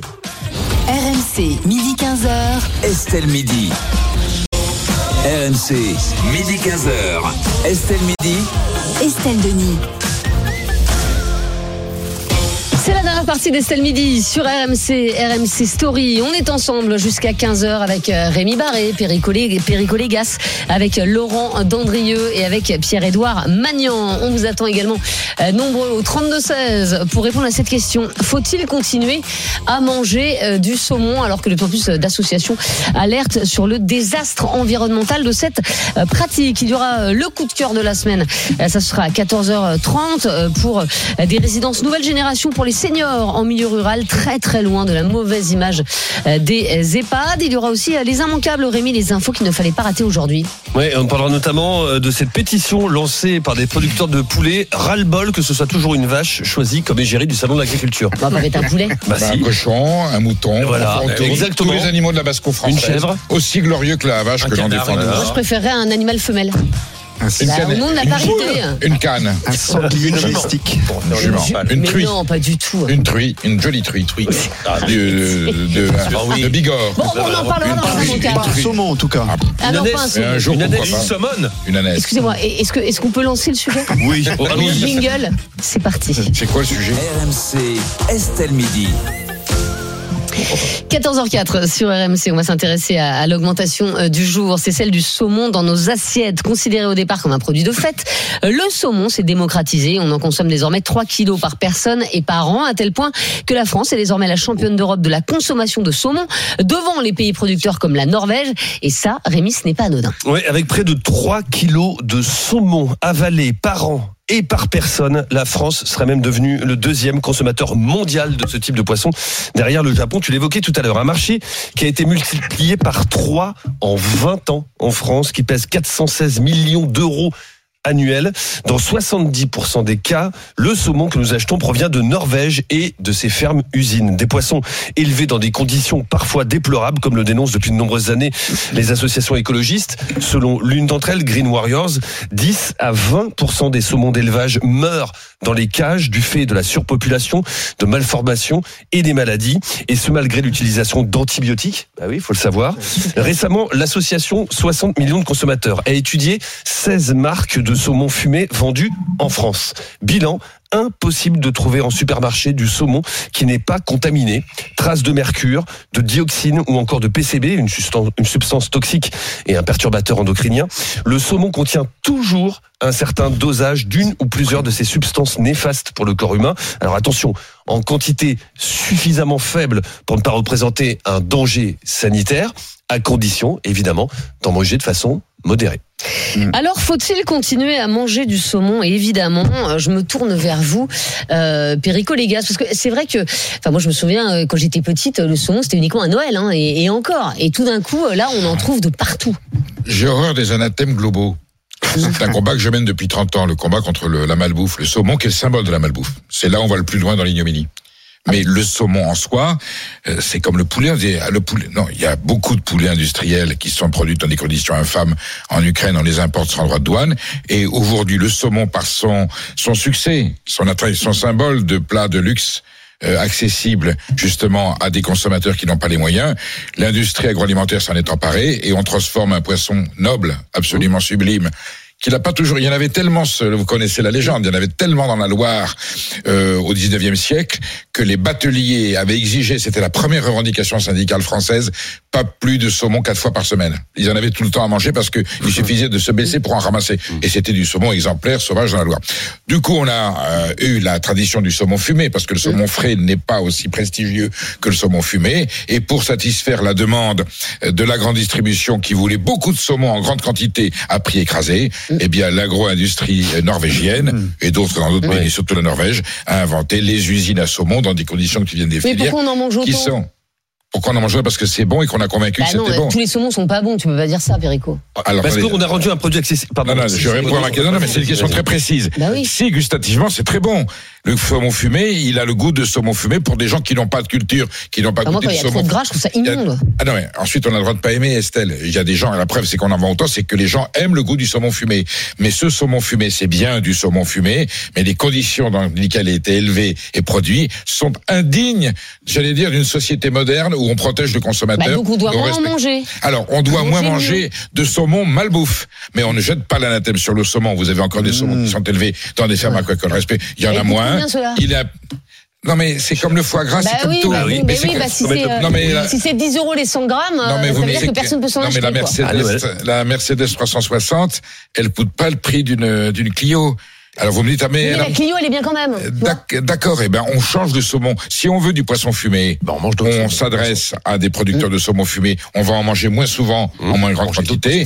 Et si on n'a pas les moyens, c'est terrible à dire, et c'est bon pour tous les produits alimentaires très chers. Si on n'a pas les moyens, on s'en prive parce qu'il y a d'autres moyens de se faire plaisir à table avec des produits et avec des produits de la mer. Le saumon fumé, pardon, comme dirait Koff, qui n'a pas dit cette expression, c'est 98% de la merde ou 95%, mais on n'interdit pas aux gens qui ont les moyens d'accéder aux 2% de qualité de se faire plaisir. Oui, d'accord, donc c'est une discrimination par l'argent, quoi. Voilà. Les riches peuvent cont- continuer à manger du bon saumon non, et les pauvres, non, eh ben, ils- non, non. Mais non, semaine. mais on au va lieu, au lieu d'en manger chaque Non, semaine, tu peux en manger une fois tous les deux mois. C'est mais très bon, important ce que vous dites. comme le bio, C'est très euh, important. ce qu'on va juste inverser votre phrase. Ah bon? On donne de la merde aux pauvres. Le saumon, il n'est pas coupable. Mais pour faire plaisir aux pauvres, l'agro-industrie et la grande distribution font de la merde. C'est ça qu'il faut dénoncer. D'accord. Ah ben voilà. Mais ça, c'est le marché qui l'a voulu. Les gens, le, le consommateur n'a jamais exigé qu'on lui donne du saumon. On lui a dit, on va vous trouver du saumon pas cher. Il est empoisonné, il est nocif, il est élevé dans des conditions bah oui, abominables. moi, je trouve ça scandaleux. Mais, ah ben oui, ben c'est vendu, Mais attaquez le marché, Mais- attaquez pas mais les producteurs de saumon. jamais. Estelle, on ne fera jamais en sorte que ce qui est euh, fabriqué, élevé, produit avec Ah, plus de soins euh, coûte plus cher. Bah, enfin, ne coûte pas plus cher. C'est forcément plus cher. C'est comme ça. euh, et c'est tout le problème du bio. Si on veut faire de, de l'agriculture responsable, bah, ça revient plus Il y a cher. du saumon Euh, fumé bio. voilà. Il est un Après, peu moi, plus je suis- cher. je il n'est pas je- tellement plus cher. Il est un peu plus cher, mais il y en a moins souvent. C'est un produit de saison. C'est un produit rare qu'on mange de Bon, temps c'est en un temps. produit de saison?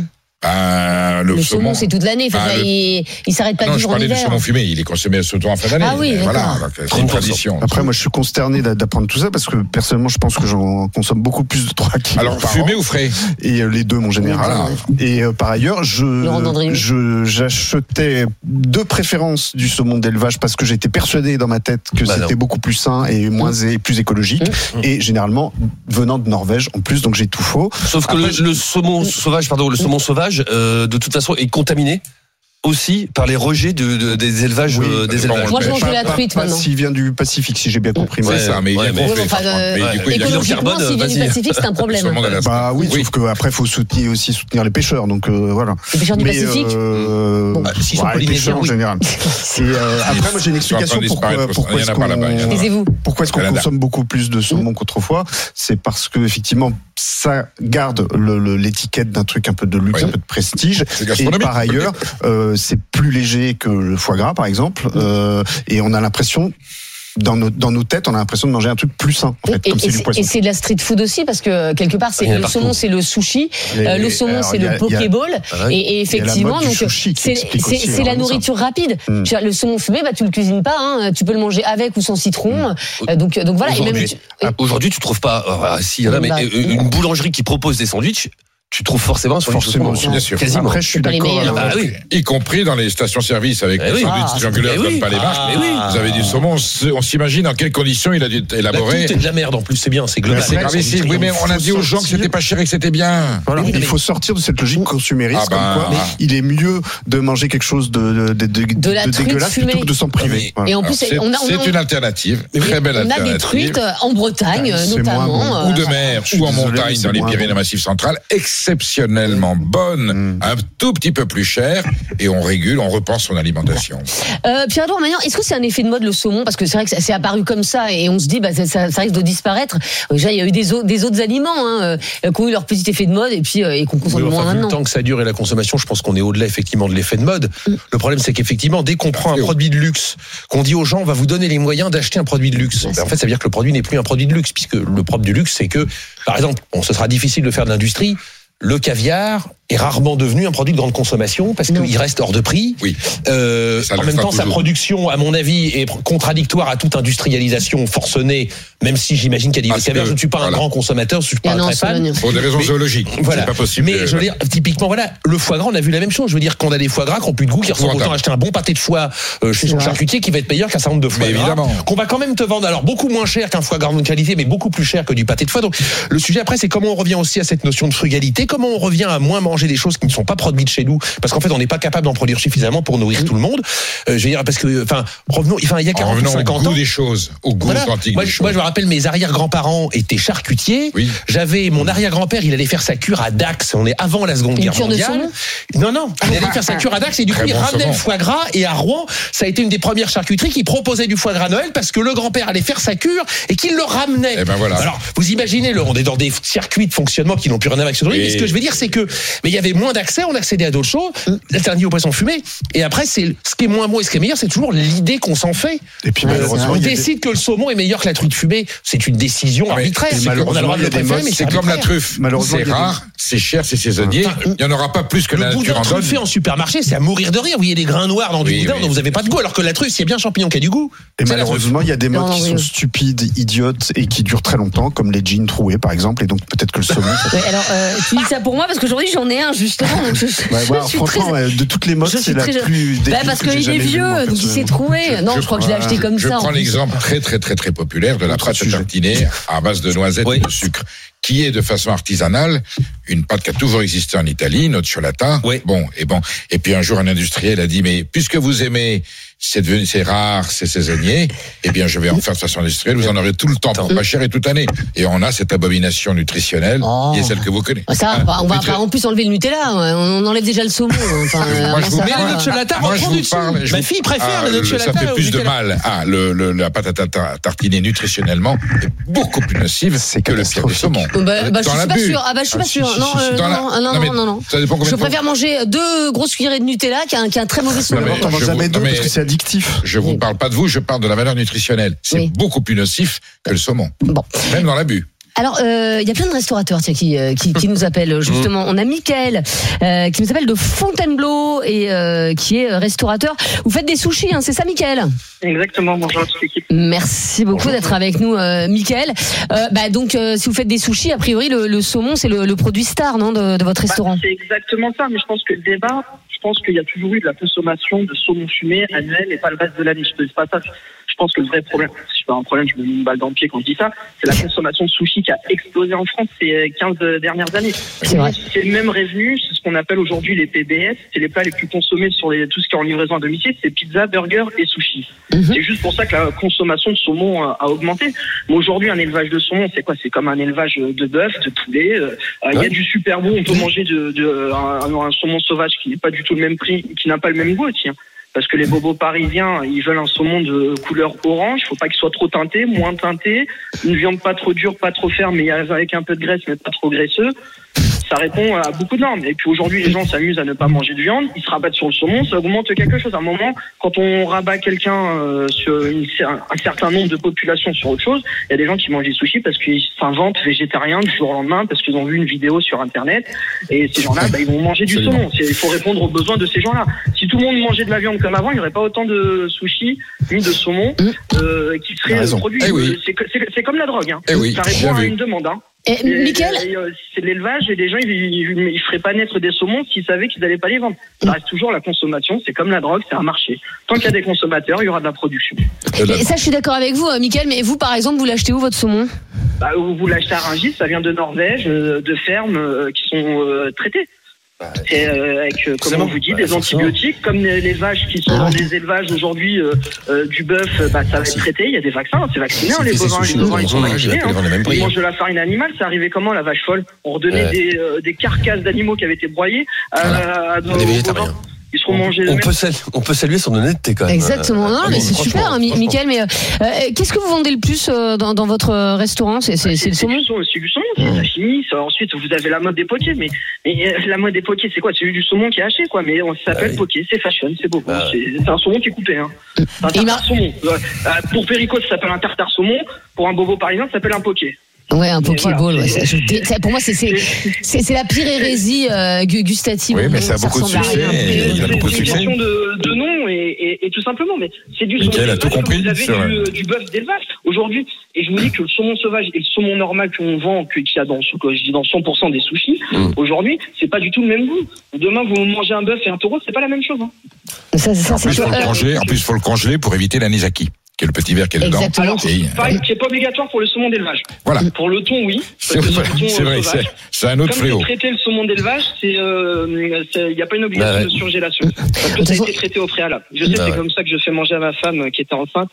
Et il y a Ah des bah légendes oui. urbaines qui parlent, il y a des légendes urbaines. Non, ça- Non, non. euh, le risque qu'il y a, c'est pour le thon, mais on est obligé de l'acheter surgelé. Ça a été surgelé à moins 60 degrés pour, euh, Mm. pour euh, justement tuer tous les microbes. Le saumon d'élevage, ça a été traité avec des antibiotiques et tout ça. On n'est pas censé avoir les maladies qu'il y a dans la mer. Alors, Michael, vous savez que toutes les fermes aquacoles norvégiennes ne sont pas à la même enseigne. Vous avez de l'industriel et de l'infamie. Et vous en avez certaines qui sont dans un élevage, j'allais dire, artisanal, à petite échelle. Évidemment, c'est pas le même prix. Peut-être que je pense que pour vous, en prix de revient, si vous tapez dans ce saumon-là, vous serez plus Le problème, compétitif par c'est rapport. euh, le sushi, c'est devenu un marché. Hein. Il Ah oui. y a tellement de consommation que moi, je vous dis, par exemple, vous, le prix a été doublé. Aujourd'hui, vous achetez le kilo de saumon 15 euros quand il était, il y a encore 6 mois, à 10 euros, ou qu'il y a 4 ans, il Ah, la était à 10 demande, euros, c'est la 7 demande qui fait le Et quand j'ai commencé il y a 20 ans, où il n'y avait pas énormément de sushis, c'était 3,50 euros, 5 euros le kilo. hein. C'est Ouais, un business. Hein. Et c'est pour ça que les sushis aussi, euh, le prix Et- des sushis aussi a augmenté. Il s'appelle comment votre restaurant, Mickaël Japan Cup. Euh, euh, J'ai pas entendu. Japan Cup. Japan Cup. Voilà. Euh, Mais vous savez, Michael, c'est pas vous qui vendez la pire des marchandises. Hein. Vous êtes Ah encore non, dans bah, une moyenne tout à fait respectable. hein, Bah un il y a du pire, bon, il y a pire que ça, hein. Il y a pire que un ça, hein. avocat qui est pas bon, qui est pas frais, qui est noir, vous le voyez tout de suite. hein. Ah bah ça, oui, un ça, c'est sûr que ça se qui est gorgé d'eau, vous le ressentez Ah, tout de suite aussi. Donc, ce qu'il y a de plus sain. Eh ben merci beaucoup Mickaël en tout cas d'avoir été euh, avec nous. Notre invité sur ce débat c'est Ken Kawahara, il est euh, porte-parole de la plateforme de la petite pêche artisanale. Bonjour Ken. Bonjour. Et merci beaucoup d'être euh, d'être avec nous. On se pose la question est-ce qu'il faut continuer à manger du saumon? C'est vrai que tout ce qu'on voit autour de ce, ce poisson est, est, est- est peu ragoûtant et c'est vrai qu'on le pêche quand même assez peu en France. Ah, euh, non, on en- on en pêche très très peu, euh, tout simplement parce que c'est une espèce qu'en voie de disparition. Ouais. Donc il, il faut, faut, oui, il faut a priori éviter de- climatique. éviter d'empêcher. Ouais. Réchauffement des eaux et voilà. Mais, mais alors qu'est-ce Non, qu'on fait non, On- non, non, non, non, c'est pas, non, non, c'est pas, réchauffement des eaux, c'est, c'est- Ah, dans la Loire, si, bah, c'est ce que disent les associations. c'est- c'est victime des, des, des, des barrages, euh, de toute l'anthropisation de la nature, de, de la bien sûr, destruction euh, de- bien de- sûr. du milieu naturel. Euh, oui, non, c'est. Mais Ken Ka- Ka- Kawahara, alors dans ces cas-là, on arrête de manger du, du saumon et on mange euh, des poissons, par exemple, qu'on peut qu'on peut trouver dans les dans les eaux françaises? En fait, en fait, euh, en termes de consommation, il y a quand même un, de, de poissons, il y a quand même un drame. Euh, c'est qu'en fait, les, les, les citoyens, les consommateurs et également les restaurateurs, il faut le dire, ils ont leurs responsabilités, euh, n'ont- ont assez peu de, de diversité dans leur dans leur dans leurs habitudes et dans leur et dans leur choix d'achat. Euh, le, le triptyque euh, cabillaud, saumon, crevette, euh, c'est une aberration quand on sait qu'il y a plusieurs centaines d'espèces de poissons qui peuvent être euh, qui sont pêchés par des pêcheurs français euh, de façon locale et, et parfois, très souvent même d'ailleurs à des à des tarifs assez abordables. Je peux dire très abordables parce que il faut bien que tout le monde dise, mais mais en tout cas très abordable. Et euh, et, euh, et c'est dommage parce que ces, ces poissons-là sont pas du tout mis en valeur, ils sont pas du tout connus. Euh, et bah, les restaurateurs qui pourraient avoir une petite responsabilité, on va dire, enfin en tout cas un, un rôle à jouer pour justement faire découvrir ces poissons-là, bah, ils ne remplissent pas ce rôle. Et ça c'est extrêmement dommage. Mais après, c'est un peu le chat qui se mord la queue parce que on va dire on consomme moins de, de merlan par exemple ou de dorade bah, parce que tout simplement on en trouve moins sur les étals des, des et les poissonniers vont dire bah oui j'en mets moins sur mon étal parce qu'on en consomme moins. Donc euh, après c'est compliqué de changer les, modes de consommation aussi. Non, non, non, non. Il y a, toute une diversité d'espèces de poissons euh, sur les étals de poissonniers. euh, et puis, bah, à un moment donné, il faut effectivement impulser quelque chose. On a perdu une tradition culinaire, gastronomique euh, en France, c'est bien, bien, bien regrettable. Une uniformisation des goûts euh, et, et de la cuisine. Euh, et euh, et euh, nous, notre, enfin, malheureusement, on peut dire que c'est presque un rêve, mais on, on rêverait que, que, que ça que, que ça revienne. Euh, une grande partie du, enfin pas une grande partie, mais en tout cas pas mal d'espèces dont nous on veut pas français, ça part en Espagne, en Italie, parce que eux, ils ont su garder cette tradition euh, gastronomique culinaire euh, du poisson, et, euh, et heureusement qu'ils sont là pour nous d'une certaine Le manière. C'est dommage parce que ce serait bien qu'en France, Autre mœurs ça revienne. Mais c'est vrai qu'il y a- il y a plein de poissons que tu manges à l'étranger. Le chinchard par exemple, il y a des pays où t'en manges pas t'en manges jamais en France. culture alimentaire. Il y a des pays qui ont préservé leur hygiène alimentaire, leur tradition, leur savoir. Mais populaire, simple, pas cher. En France, on a voulu tout sophistiquer, tout industrialiser, tout mécaniser, et on paye très cher. Oui, et on a, puis c'est- on a des pêcheurs merveilleux. Euh, Et c'est vrai que tu vas à la brasserie du coin, on te propose soit du saumon, soit du bar. Et puis de la c'est sole. Et la sole pas que- n'est pas encore d'élevage, c'est pour ça qu'elle est Mais, chère. euh, mais on on te propose jamais un Saint-Pierre, on te propose jamais. Euh, Oui, c'est c'est c'est c'est ça. c'est délicieux. revanche, Alors, il y a des restaurants de un poissons. Il y a des restaurants il y a un de poissons. produit de la Ah, mer qu'on voit de plus en plus. Alors, c'est le poulpe. Alors là, maintenant, et tu vas plus dans un restaurant sans avoir une salade de poulpe. Alors, je ne sais pas pourquoi. Mais euh, là, c'est le poulpe, c'est le, c'est nouveau, c'est le se saumon multiplie. 2.0. hein. Il se multiplie, le poulpe. Pour Ah, des c'est réchauffement climatique, il y en a partout, donc faut bien. Alors, c'est Il un délicieux. J'adore ça. C'est un animal délicieux, hein, voilà. Mais effectivement, on en voit partout. Et la lotte Euh, merci. Oh la lotte, la lotte à l'américaine, mais Ah, Le foie de lotte. Ah non, pas du tout. Ah si, le foie de lotte. Foie gras de la mer. Poisson qui ne Euh, peut pas merci s'élever, là. euh, le Ken. Kawahara d'avoir été euh, d'avoir été euh, avec nous. Euh, Guillaume nous appelle du Lot, il est restaurateur. Bonjour. Guillaume.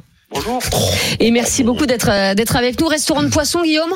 Ben, en fait, euh, j'ai une particularité, c'est que je suis euh, l'ancien enquêteur du WWF France et j'étais en charge des pollutions au PCB. Ah, Ah, et. Ah et donc, Bien. en fait, euh, ce que je peux dire, c'est que en fait, euh, je ne comprends toujours pas qu'aujourd'hui on puisse consommer autant de poissons, et notamment pour les femmes. C'est une chose qui est complètement aberrante. Euh, il faut savoir qu'il y a euh, aujourd'hui des rapports de l'ANSES hein, qui euh, concernent donc la consommation de poissons dits gras. Hum. Vous voyez D'élevage, hein, faut- Non, non, élevage et sauvage. Et Il faut sauvage, savoir que Ah, le poisson oui. sauvage, aujourd'hui, le saumon est un migrateur. Mhm. Or, il faut savoir que la migration se fait sur la Baltique, qui est sûrement la mer la plus polluée du monde, Eh ben sur oui. tout ce qui touche aux 12 salopards. D'accord?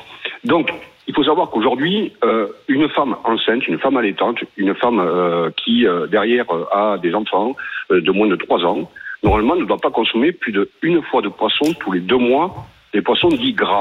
Oula. Ah oui, donc oui. Donc ça, c'est la réalité aujourd'hui d'un poisson comme le saumon.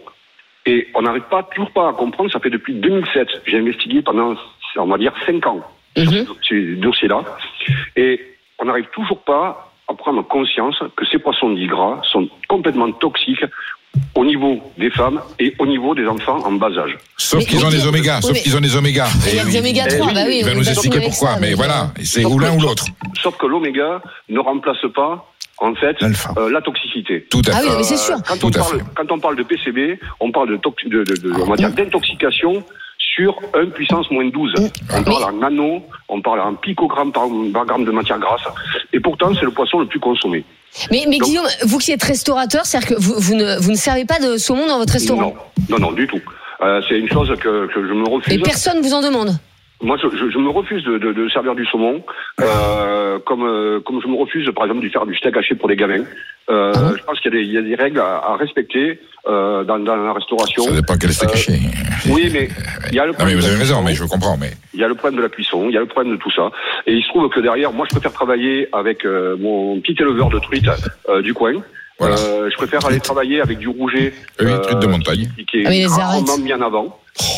Mais il y a des arêtes dans le rouget, oui. Oui, oui, mais c'est très bien. Tu sers pas du rouget à un gamin de 5 ans, par exemple. Sauf si tu veux Sauf apprendre. si tu, veux t'en débarrasser. voir. C'est ça, oui, merci. Mais, Bravo, mais sinon, Non, mais les clichés au secours. Quoi Les miens mangent du rouget, ils savent éplé- pé- euh, éplucher un poisson. Bah écoute, tant mieux, mais. euh, ça s'apprend comme à à Nos faut- enfants doivent Vous savez, les enfants, ça s'éduque, le consommateur aussi. Oui, non mais d'accord, si je suis obligée de sortir la pince à épiler pendant le repas pour aller lui enlever ses arêtes, euh, merci quoi. Ah, mais si fait euh, d'ouvrir le papier et de sucer, évidemment, c'est sûr que c'est pas, de- c'est pas de la Non, ça c'est des. Sinon, ça- ça, c'est des- Les Esquimaux, oui, C'est du surimi Ah oui, le surimi. que j'adore d'ailleurs, mais je sais que c'est une hérésie. Et je sais vous êtes un collectionneuse de malbouffe. Guillaume, alors quels sont les poissons qui se trouvent grâce à vos yeux Mais aujourd'hui, en fait, en fait, il faut savoir une chose, c'est que on a un problème de nos pollutions sur nos estuaires.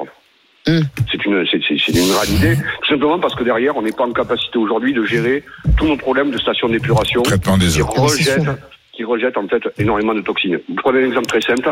Si vous prenez la Seine, vous avez un problème aujourd'hui euh, de perturbateurs dû notamment au non-traitement des eaux sorties des hôpitaux. Voilà. Vous voyez, et donc ça se reflète Ça les automatiquement dans l'estuaire. Et vous vous retrouvez dans, dans, dans l'estuaire où, par exemple, le flet est en train de disparaître parce qu'il est en train de changer, en fait, de, de sa- il perd sa masculinité. Voilà, il change de sexe. non, mais moi je mange plus de poissons en sortant de ces missions quoi. C'est affreux. hein. en fait, vous vous Alors ça dépend lequel, mais bon. Mais dites-nous les poissons qu'il faut qu'on mange là, Guillaume. Ah, Concarneau, la un sardine truc un peu positif Moi, là. je pense qu'il, moi, je pense qu'il faut travailler en fait avec avec euh, des, des- des petits euh, les petits pêcheurs de ligne. Euh, il faut travailler avec, euh, les gens qui travaillent vraiment euh, sur la Bretagne ou même sur, Bretagne, sur la bien Normandie. sûr, Vous avez Bretagne, énormément de poissons qui sont. Euh, et, surtout euh, travailler sur des pélagiques, c'est-à-dire qui ne sont pas euh, qui ne sont pas euh, contaminés par le côté sarien. Voilà. Et, et c'est là-dessus qu'il faut travailler. La sardine, Eh ben. vous pouvez travailler sur plein de, plein- plein de produits. Mais c'est juste que le saumon, c'est la pire aberration qui soit aujourd'hui euh, euh, sur la consommation. Parce que c'est à mode. C'est, euh, Je- voilà. Il faut du Eh ben, ben, merci d'avoir été nous. Je, dire, je suis pas prête de. de- Non mais vous avez plein de poissons saumon- en France de merveilleux. hein. saumon au Estelle, allez pas faire peur au vent. Il y a plein de poissons français merveilleux, poissons Oui. de pêcheurs de ligne à la poissonnerie, et puis voilà. Mais il y en a autant qu'on veut. Mais il faut aller le chercher. Mais bon, Et pour- on évite de manger du saumon euh, Le macro, les poissons bleus qu'on n'aime pas, anchois, macro, Ah, sardines, c'est des poissons merveilleux. C'est des poissons sauvages. Ah oui. C'est des poissons sauvages, ils sont pêchés au large, il n'y a aucun problème. Bah enfin, vous allez au sushi, euh, il y a assez peu de macro. Vous allez tu vois, pour le donc, sushi, vous allez Mais le sushi, c'est autre chose. pas de C'est plus japonais. C'est japonais le sushi. Bah, c'est français. japonais, mais ça envahit J'adore le nos- sushi, mais de temps en temps. Arrête de, arrête de nous faire des sushis. Euh, oh là mon dieu, mon dieu, mon dieu. Bon, euh, Taisez-vous. On termine. Oh là là, mais mon dieu, mais on termine avec euh, des messages Rémi et, euh, et le résultat de notre consultation sur Twitter. Bah, beaucoup nous disent, Dominique comme Dominique nous dit, je préfère moi manger de la truite saumonée sauvage qui est quasiment au même prix que le saumon bas de gamme. Oui. Faut faire le choix. C'est moins cher. Et bien sûr. et il y a Théo qui nous dit manger du saumon de l'Adour Ah, dans bah, les Landes. Non, mais attendez. Il faut mettre le prix. faut Faut encore connaître. trouver déjà. hein. Excusez-moi, Faut je vous poser une question, une question de, de, de- d'ignorante. Oui, oui, mais je ne sais toujours pas. Tu préfères, tu non, préfères- si le saumon euh, est un poisson d'eau douce ou un poisson d'eau de mer. C'est son génie, c'est sa mixité. C'est les deux. Il se reproduit en eau douce, va au large de l'Atlantique et revient pour répondre. Voilà. Voilà. Sauf le poisson d'élevage qui est euh, confirmé dans une ferme aquacole. Mais le poisson, Mais le le poisson saumon, il est élevé dans l'eau le saumon, il naît, le saumon, il naît. Il naît dans l'eau douce à la source des rivières. Hum. Il repart faire sa vie au large de l'Atlantique, dans toutes les mers de l'Atlantique et d'ailleurs. Et il revient mourir et pondre dans sa rivière d'origine. Ah, il meurt quand il pond. Et bien sûr, la femelle, voilà. Il vient juste se régénérer. Et donc, c'est un poisson amphibie qui peut aller de l'eau douce à l'eau saumâtre à l'eau de mer. C'est ça son génie. Et on le Moi pêche, j'aime beaucoup le poisson amphibie. et on le repêche. Amphibie, mais par contre, et Et on d'ailleurs, le on pêche à chasse son le saumon sur les berges. Alors, on le pêche à son retour. Quand il revient du large de la mer vers son, sa rivière d'origine, c'est là où les pêcheurs le pêchent. Et le dernier endroit de France où on a du saumon sauvage, c'est sur les bords de l'Adour, à côté de Pérorade. C'est extrêmement réglementé, comme le gibier. Il y a tant Ça de bagues bon. par saumon, et il y a des années où il y en a un peu moins que d'autres. C'est absolument sublime. Ah, c'est une maison euh, qui s'appelle Bartouille qui le fait, qui en a le monopole. C'est un grand instant à vivre, mais ça a son prix. Mais ça, c'est du saumon Une maison qui fait royal. du, du très bon foie gras également. Euh, Doit-on arrêter de consommer du saumon? C'est la question qu'on vous a posée euh, dans Estelle Midi, Rémi. Non, non, non, non, on continue comme ça pour 62% de ceux Voilà. qui sont prononcés Oui. sur nos réseaux sociaux. Alors, oui, Il y a des euh, gens qui n'ont pas le sens du service public. Non hein. mais c'est parce qu'au départ c'était beaucoup plus euh, de noms et et je pense qu'après ce débat on aurait pu inverser la tendance si on avait duré encore 5 minutes. Saumon, foie gras, saumon, foie gras, et voilà. Dans un instant, ce sera le, le coup de cœur de la semaine d'Estelle Midi pour un, un nouveau concept de résidence senior. Euh, vous allez voir que c'est un concept absolument incroyable. Je ne suis pas n'a Pourquoi vous dites ça en regardant. Laurent C'est pas gentil. Pourquoi vous dites ça en regardant Laurent Euh, ça n'a rien à voir avec la mauvaise image des EHPAD. Bon, une bah, voilà. Euh, on en parle dans un instant. Puis il y aura les immanquables également de Rémi Barré juste après. À tout de suite sur RMC. RMC, midi 15h. Estelle Midi. Estelle Denis. On est de retour dans Estelle Midi sur RMC, RMC Story. On est vendredi et le vendredi, il y a le coup de cœur de la semaine. C'est tout de suite, c'est parti. RMC. Le coup de cœur d'Estelle Midi. Et le coup de cœur de la semaine, il est pour ABC Résidence, un nouveau concept de résidence pour seniors en milieu rural. Et son président fondateur euh, est avec nous. Le président d'ABC Résidence, c'est Marc Joly. Bonjour Marc. Bonjour Estelle, vous allez bien? Ben bien et vous? Très bien, merci. Alors, vous êtes notre coup de cœur euh, de, la- de la semaine. Alors, vous êtes un, un nouveau concept de, de résidence pour, pour seniors. Expliquez-nous euh, votre concept et en quoi vous êtes différent d'un EHPAD classique? Alors, un, EHPAD, tout en premièrement, est euh, un établissement pour les seniors médicalisé. Hein, donc, euh, il... Ah, je vous ai perdu. Non, non, c'est bon, vous- on vous entend, vous entend, Marc. Ah, pardon, excusez-moi alors. Et, et- est un établissement euh, médicalisé, nous, nous ne sommes pas du tout médicalisés. hein. C'est déjà le, le- le principe. Ce- cette résidence est faite pour accueillir des seniors dans un environnement euh, qui allie le confort, la convivialité, l'indépendance, la sécurité, mais surtout avec des qualités d'espace intérieur et extérieur afin de favoriser euh, le lien social et les rencontres. Mais c'est-à-dire que chaque senior est dans un appartement, euh, un appartement indépendant en fait. Mais, euh, mais je veux dire, c'est pas, c'est pas euh, un bâtiment avec, avec des chambres les unes à côté des autres. Et alors, nous, nous avons un terrain de, de, de 2 hectares et demi. Nous sommes en porte de la, de la forêt. Et l'idée est que chacun puisse avoir euh, son chez-soi. Nous avons des studios de 30 mètres carrés jusqu'aux deux pièces à 48 mètres carrés qui se trouvent soit dans un petit bâtiment, soit dans des petites maisons euh, que nous avons construites en matériaux, en matériaux bois et biosourcés. Et, et alors, pourquoi faire ça en milieu rural, euh, Marc Joly? Eh ben parce que personne ne veut y aller à ce jour. Euh, il y a des très beaux exploitants français depuis de nombreuses années, euh, mais euh, l'important pour eux est d'être au centre-ville parce que tout le monde décide pour les seniors. Et tout le monde dit il faut être au centre-ville, il faut des commerces, il faut avoir un boulanger, il faut avoir un boucher en bas de chez soi. Mais le problème, c'est que la France, c'est quand même très vaste. Il y a un milieu rural, et dans ce milieu rural, il y a des gens isolés, et ces gens isolés ben, se retrouvent euh, vraiment isolés et manquent de lien social.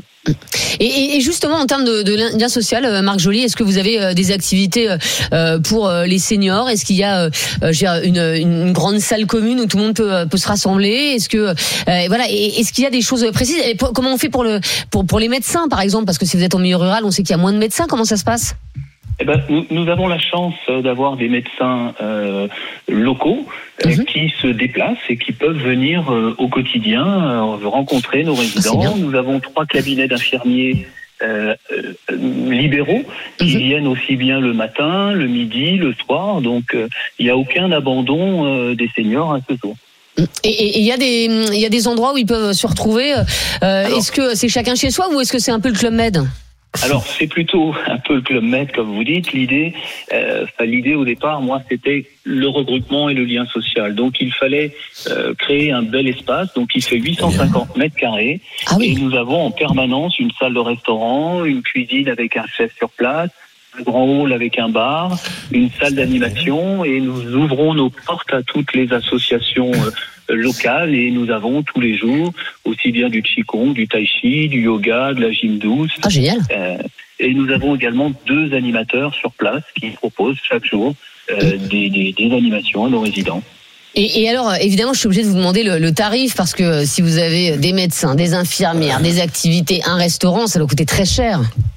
Ça coûte effectivement très très cher. Alors c'est de l'humour, hein, euh, puisque nous débutons à 1065 euros par mois pour un studio tout meublé, euh, toutes charges comprises, avec l'eau, l'électricité, le chauffage, la climatisation. Le, je vais vous faire toute la liste assez rapidement. Le Wi-Fi, euh, le téléphone illimité, la téléassistance. Nous avons même des navettes gratuites pour emmener les gens euh, faire des courses puisque nous sommes tout proches euh, des commerces. c'est super. nous avons une laverie gratuite sur place. Voilà, tout ça c'est c'est possible et ça démarre à partir de ce prix-là. Après, si les gens souhaitent prendre des repas, eh ben nous avons le restaurant sur place. Et voilà, tout, tout est possible, mais mais rien n'est imposé.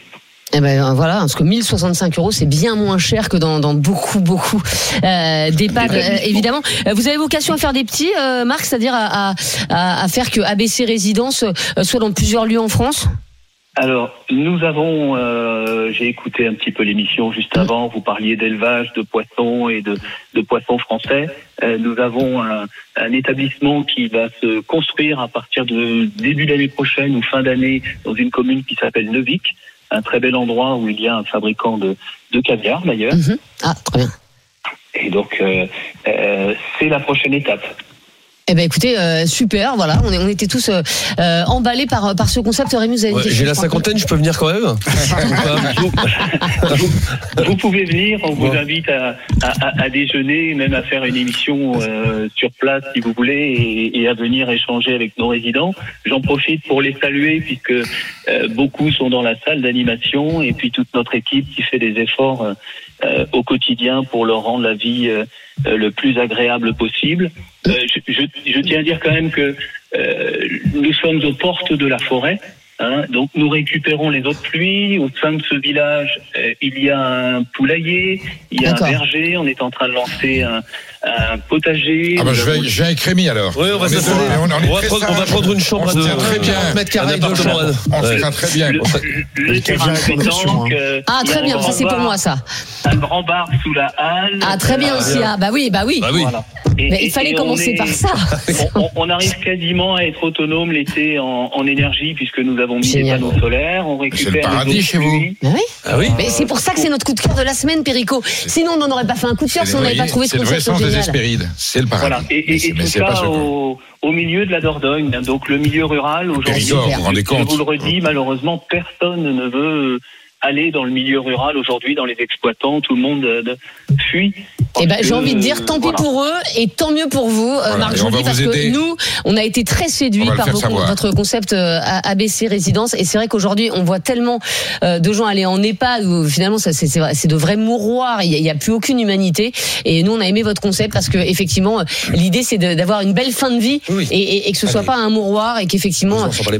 Bien sûr, c'est- hein. voilà, on n'est pas encore très médicalisé, mais C'est la vraie tendance. moi, trouve ça super. se multiplier. Oui, c'est le principe, ça me fait penser au Eh ben, béguinage. mais, mais tant mieux, tant mieux si Le ça, bonheur est dans le Périgord, c'est la nouvelle devise. Le bonheur est Tant dans mieux si ça se multiplie. Et puis effectivement, je sais pas pourquoi on, on met euh, plein d'EHPAD effectivement en centre-ville, là où euh, où les seniors ont absolument pas de euh, ont pas d'endroit, etc. La majorité des seniors en EHPAD ne sortent plus ou pour des raisons physiques, voire pour des raisons psychiques. Donc en plus, Et ben tu sors, ils ont tu sors plus. Alors autant être, en Dordogne que, que je veux dire, euh, qu'en banlieue parisienne, dans, dans, dans la grisaille, et puis d'avoir une belle forêt autour, ça peut quand même être sympa, voilà, de, de pouvoir faire une balade ou même ou même que quelqu'un puisse vous promener si vous êtes en, en, en fauteuil roulant ou en C'est un situation de, département d'avenir, de handicap. hein. Il y a des gîtes, il y a de tout. Exactement. Merci beaucoup, Marc Joly, en tout cas, et puis bravo euh, pour ce concept ABC euh, résidence. Dans un instant, il y aura les immanquables, les infos qu'il ne fallait pas euh, rater. Aujourd'hui, on a beaucoup, beaucoup de choses. À tout de suite sur RMC. RMC, midi 15h. Estelle Midi. Estelle Denis. Il est 14h45, c'est la dernière partie d'Estelle Midi sur RMC, RMC Story. Dans cette dernière partie, on vous donne bien sûr euh, toutes les infos qu'il ne fallait pas manquer aujourd'hui. Ça s'appelle les immanquables et c'est tout de suite. RMC, Estelle Midi. Les immanquables de Rémi Barré. Et on commence euh, tout de suite avec le tacle du jour. Oui, nous en parlions en première heure dans Estelle Midi du salon de l'agriculture, du refus de la FNSEA de participer au grand débat euh, agricole voulu par Emmanuel Macron. Il devait se tenir euh, demain. Donc la FNSEA, elle n'y va pas. Les jeunes agriculteurs, ils n'y vont pas. Et alors maintenant, c'est Michel-Édouard Leclerc qui s'en mêle sur son compte Twitter X. Le patron euh, des établissements Leclerc dit Je n'ai pas attendu l'annonce foireuse, je cite, d'un grand débat pour échanger avec des agriculteurs de nos régions. J'estime que ce grand débat est une grosse, une grossière manipulation. Je n'y participerai pas, n'ayant vocation ni à jouer l'idiot utile d'une opération de diversion, ni à être l'otage de stratégies politiciennes liées aux prochaines élections européennes. Vous aurez compris qu'Emmanuel Macron s'en prend plein la tête et de toutes parts. Non mais, non mais excusez-moi Pierre Colégas, mais est-ce qu'on a déjà vu un président se faire humilier comme ça, à part bon peut-être François Hollande avec Leonarda. Mais, je veux dire, là, y a- mais, franchement, je veux dire, là il se fait humilier par le président de la FNSEA, euh, par les, les soulèvements de la terre et maintenant par Michel-Édouard Leclerc. Non mais à un moment, enfin c'est c'est la honte quoi.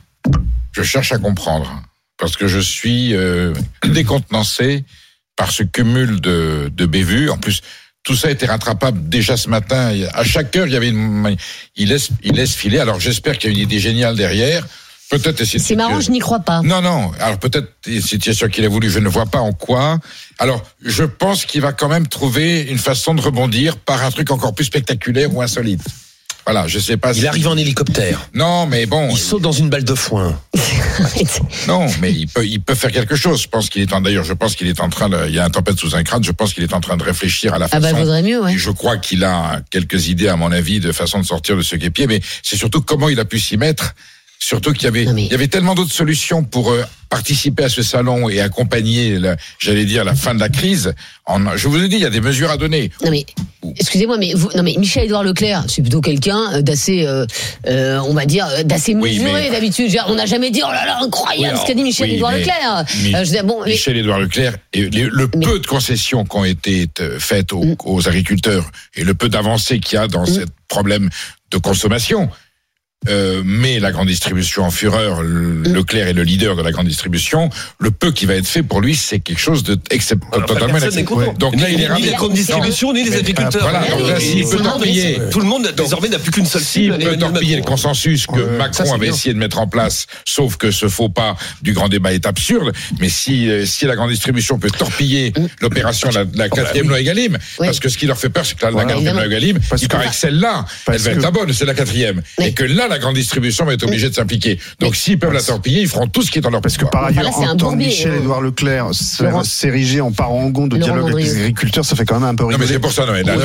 Bon, mais euh, après, moi, je suis assez sceptique sur la capacité de rebond. Tu dis, il va, Là, c'est compliqué, il doit être réfléchir, de réfléchir à un truc euh, spectaculaire Il va pour pas y aller. rebondir. Mais comme, enfin, il y a, il y a, il y a, euh, il y a un précédent, c'est que euh, pour euh, rebondir dans le quinquennat, il, il a annoncé pendant des semaines, des semaines, des semaines, des semaines, un grand rendez-vous avec la nation. Le grand rendez-vous avec la nation, ça a été une pauvre petite misérable euh, conférence de presse complètement classique.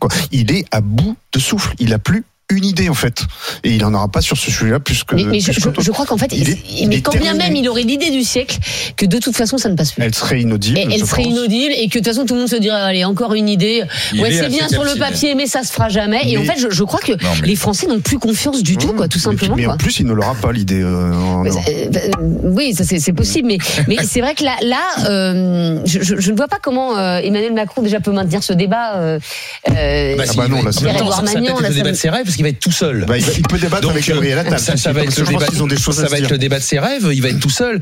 Après, euh, je, je suis assez d'accord pour. Enfin, là, effectivement, c'est c'est c'est le. Il est il joue à chamboule tout, mais c'est lui la cible. Euh, après, on a déjà dit ça avec ce président sur d'autres mouvements, en se disant mais comment va-t-il s'en sortir? C'est pas possible. On est au bout, on est au bout. Et à chaque fois, malheureusement, euh, la pression monte, monte, monte, monte, monte. Et puis a un moment, plaf. Oui, Jusqu'à présent, en fait. aucun grand mouvement, et le mouvement des agriculteurs est, un grand mouvement social aussi, aucun des grands mouvements, et je suis d'accord avec toi sur Michel Leclerc, enfin, franchement, entre la peste et le choléra, on choisit pas. Euh, donc voilà, mais les gilets jaunes, ça a fini par faire pchit. Les grands mouvements sur les retraites, ça a fait pchit. Oui, mais tu euh, peux aussi dire Pierre-Edouard n'a été réélu que parce qu'il était en face de Marine Le Pen. Mais oui, sinon, mais il n'aurait jamais été réélu. Ce que je veux dire, en tout cas, c'est que chaque fois qu'on a annoncé. Euh, qui, qui, l'a, qui ouais. il est ressorti euh, grandi de, oui, de, la guerre. Ce que je veux... Alors, la guerre a été sa chance, très probablement. Oh. Elle aurait été la chance de n'importe quel président en poste. Hein. Mm. Mais c'est en termes de communication, c'est une chance. Il avait été très bon. On le disait tout à l'heure, là, je fais du cynisme, mm. pour le coup. Mais donc, je suis conscient de ce que je fais. Ce que je veux dire, c'est que, malheureusement, moi j'espère qu'un grand mouvement social va enclencher quelque chose de plus vaste pour remettre un certain nombre de choses à plat dans ce pays, il y en a besoin. Je reconnais que malheureusement, de mon expérience, c'est que rien que depuis 2017, entre les gilets jaunes, le mouvement sur la retraite, etc., à chaque fois qu'il y a eu un, grand mouvement social, y compris quand il venait vraiment de la base, quelqu'un les gilets jaunes, là on peut aussi imaginer que les agriculteurs de base poussent parce que la FNSEA, euh, là aussi la FNSEA défenseuse des agriculteurs, quand on connaît le métier du patron de la FNSEA, franchement on rigole deux secondes, mais évidemment la base pousse, pousse, pousse, pousse, pousse, et donc euh, espérons que ça fonctionne, mais attention, le salon agriculture ça dure une semaine, et puis après il va se passer autre chose, et puis euh, et puis et puis et puis et puis ça se trouve dans trois semaines on, on reparlera d'Emmanuel Macron qui aura fait autre chose. On va passer à la statue du jour, Rémi. Un rêve d'enfant. Sur son compte Instagram, Stéphane Plaza annonce euh, son entrée au musée Grévin. De nombreux internautes ont aussitôt réagi dénonçant cette euh, nouvelle alors que l'animateur est visé par une enquête pour violence conjugale. Alors c'est assez logique hein, que Stéphane Plaza ait sa statue au musée Grévin et ça a été l'animateur préféré des Français pendant de, mmh. longues années. C'est le, timing qui, qui interpelle. Est-ce que c'est une erreur pour vous, euh, Perico Légas? De quoi? Le, timing du, du musée Grévin. Bah, d'abord, je ne sais pas qui est Stéphane Plaza. Enfin, tu plaisantes ah. ou quoi euh, C'est un, un, animateur d'M6 spécialiste de l'immobilier.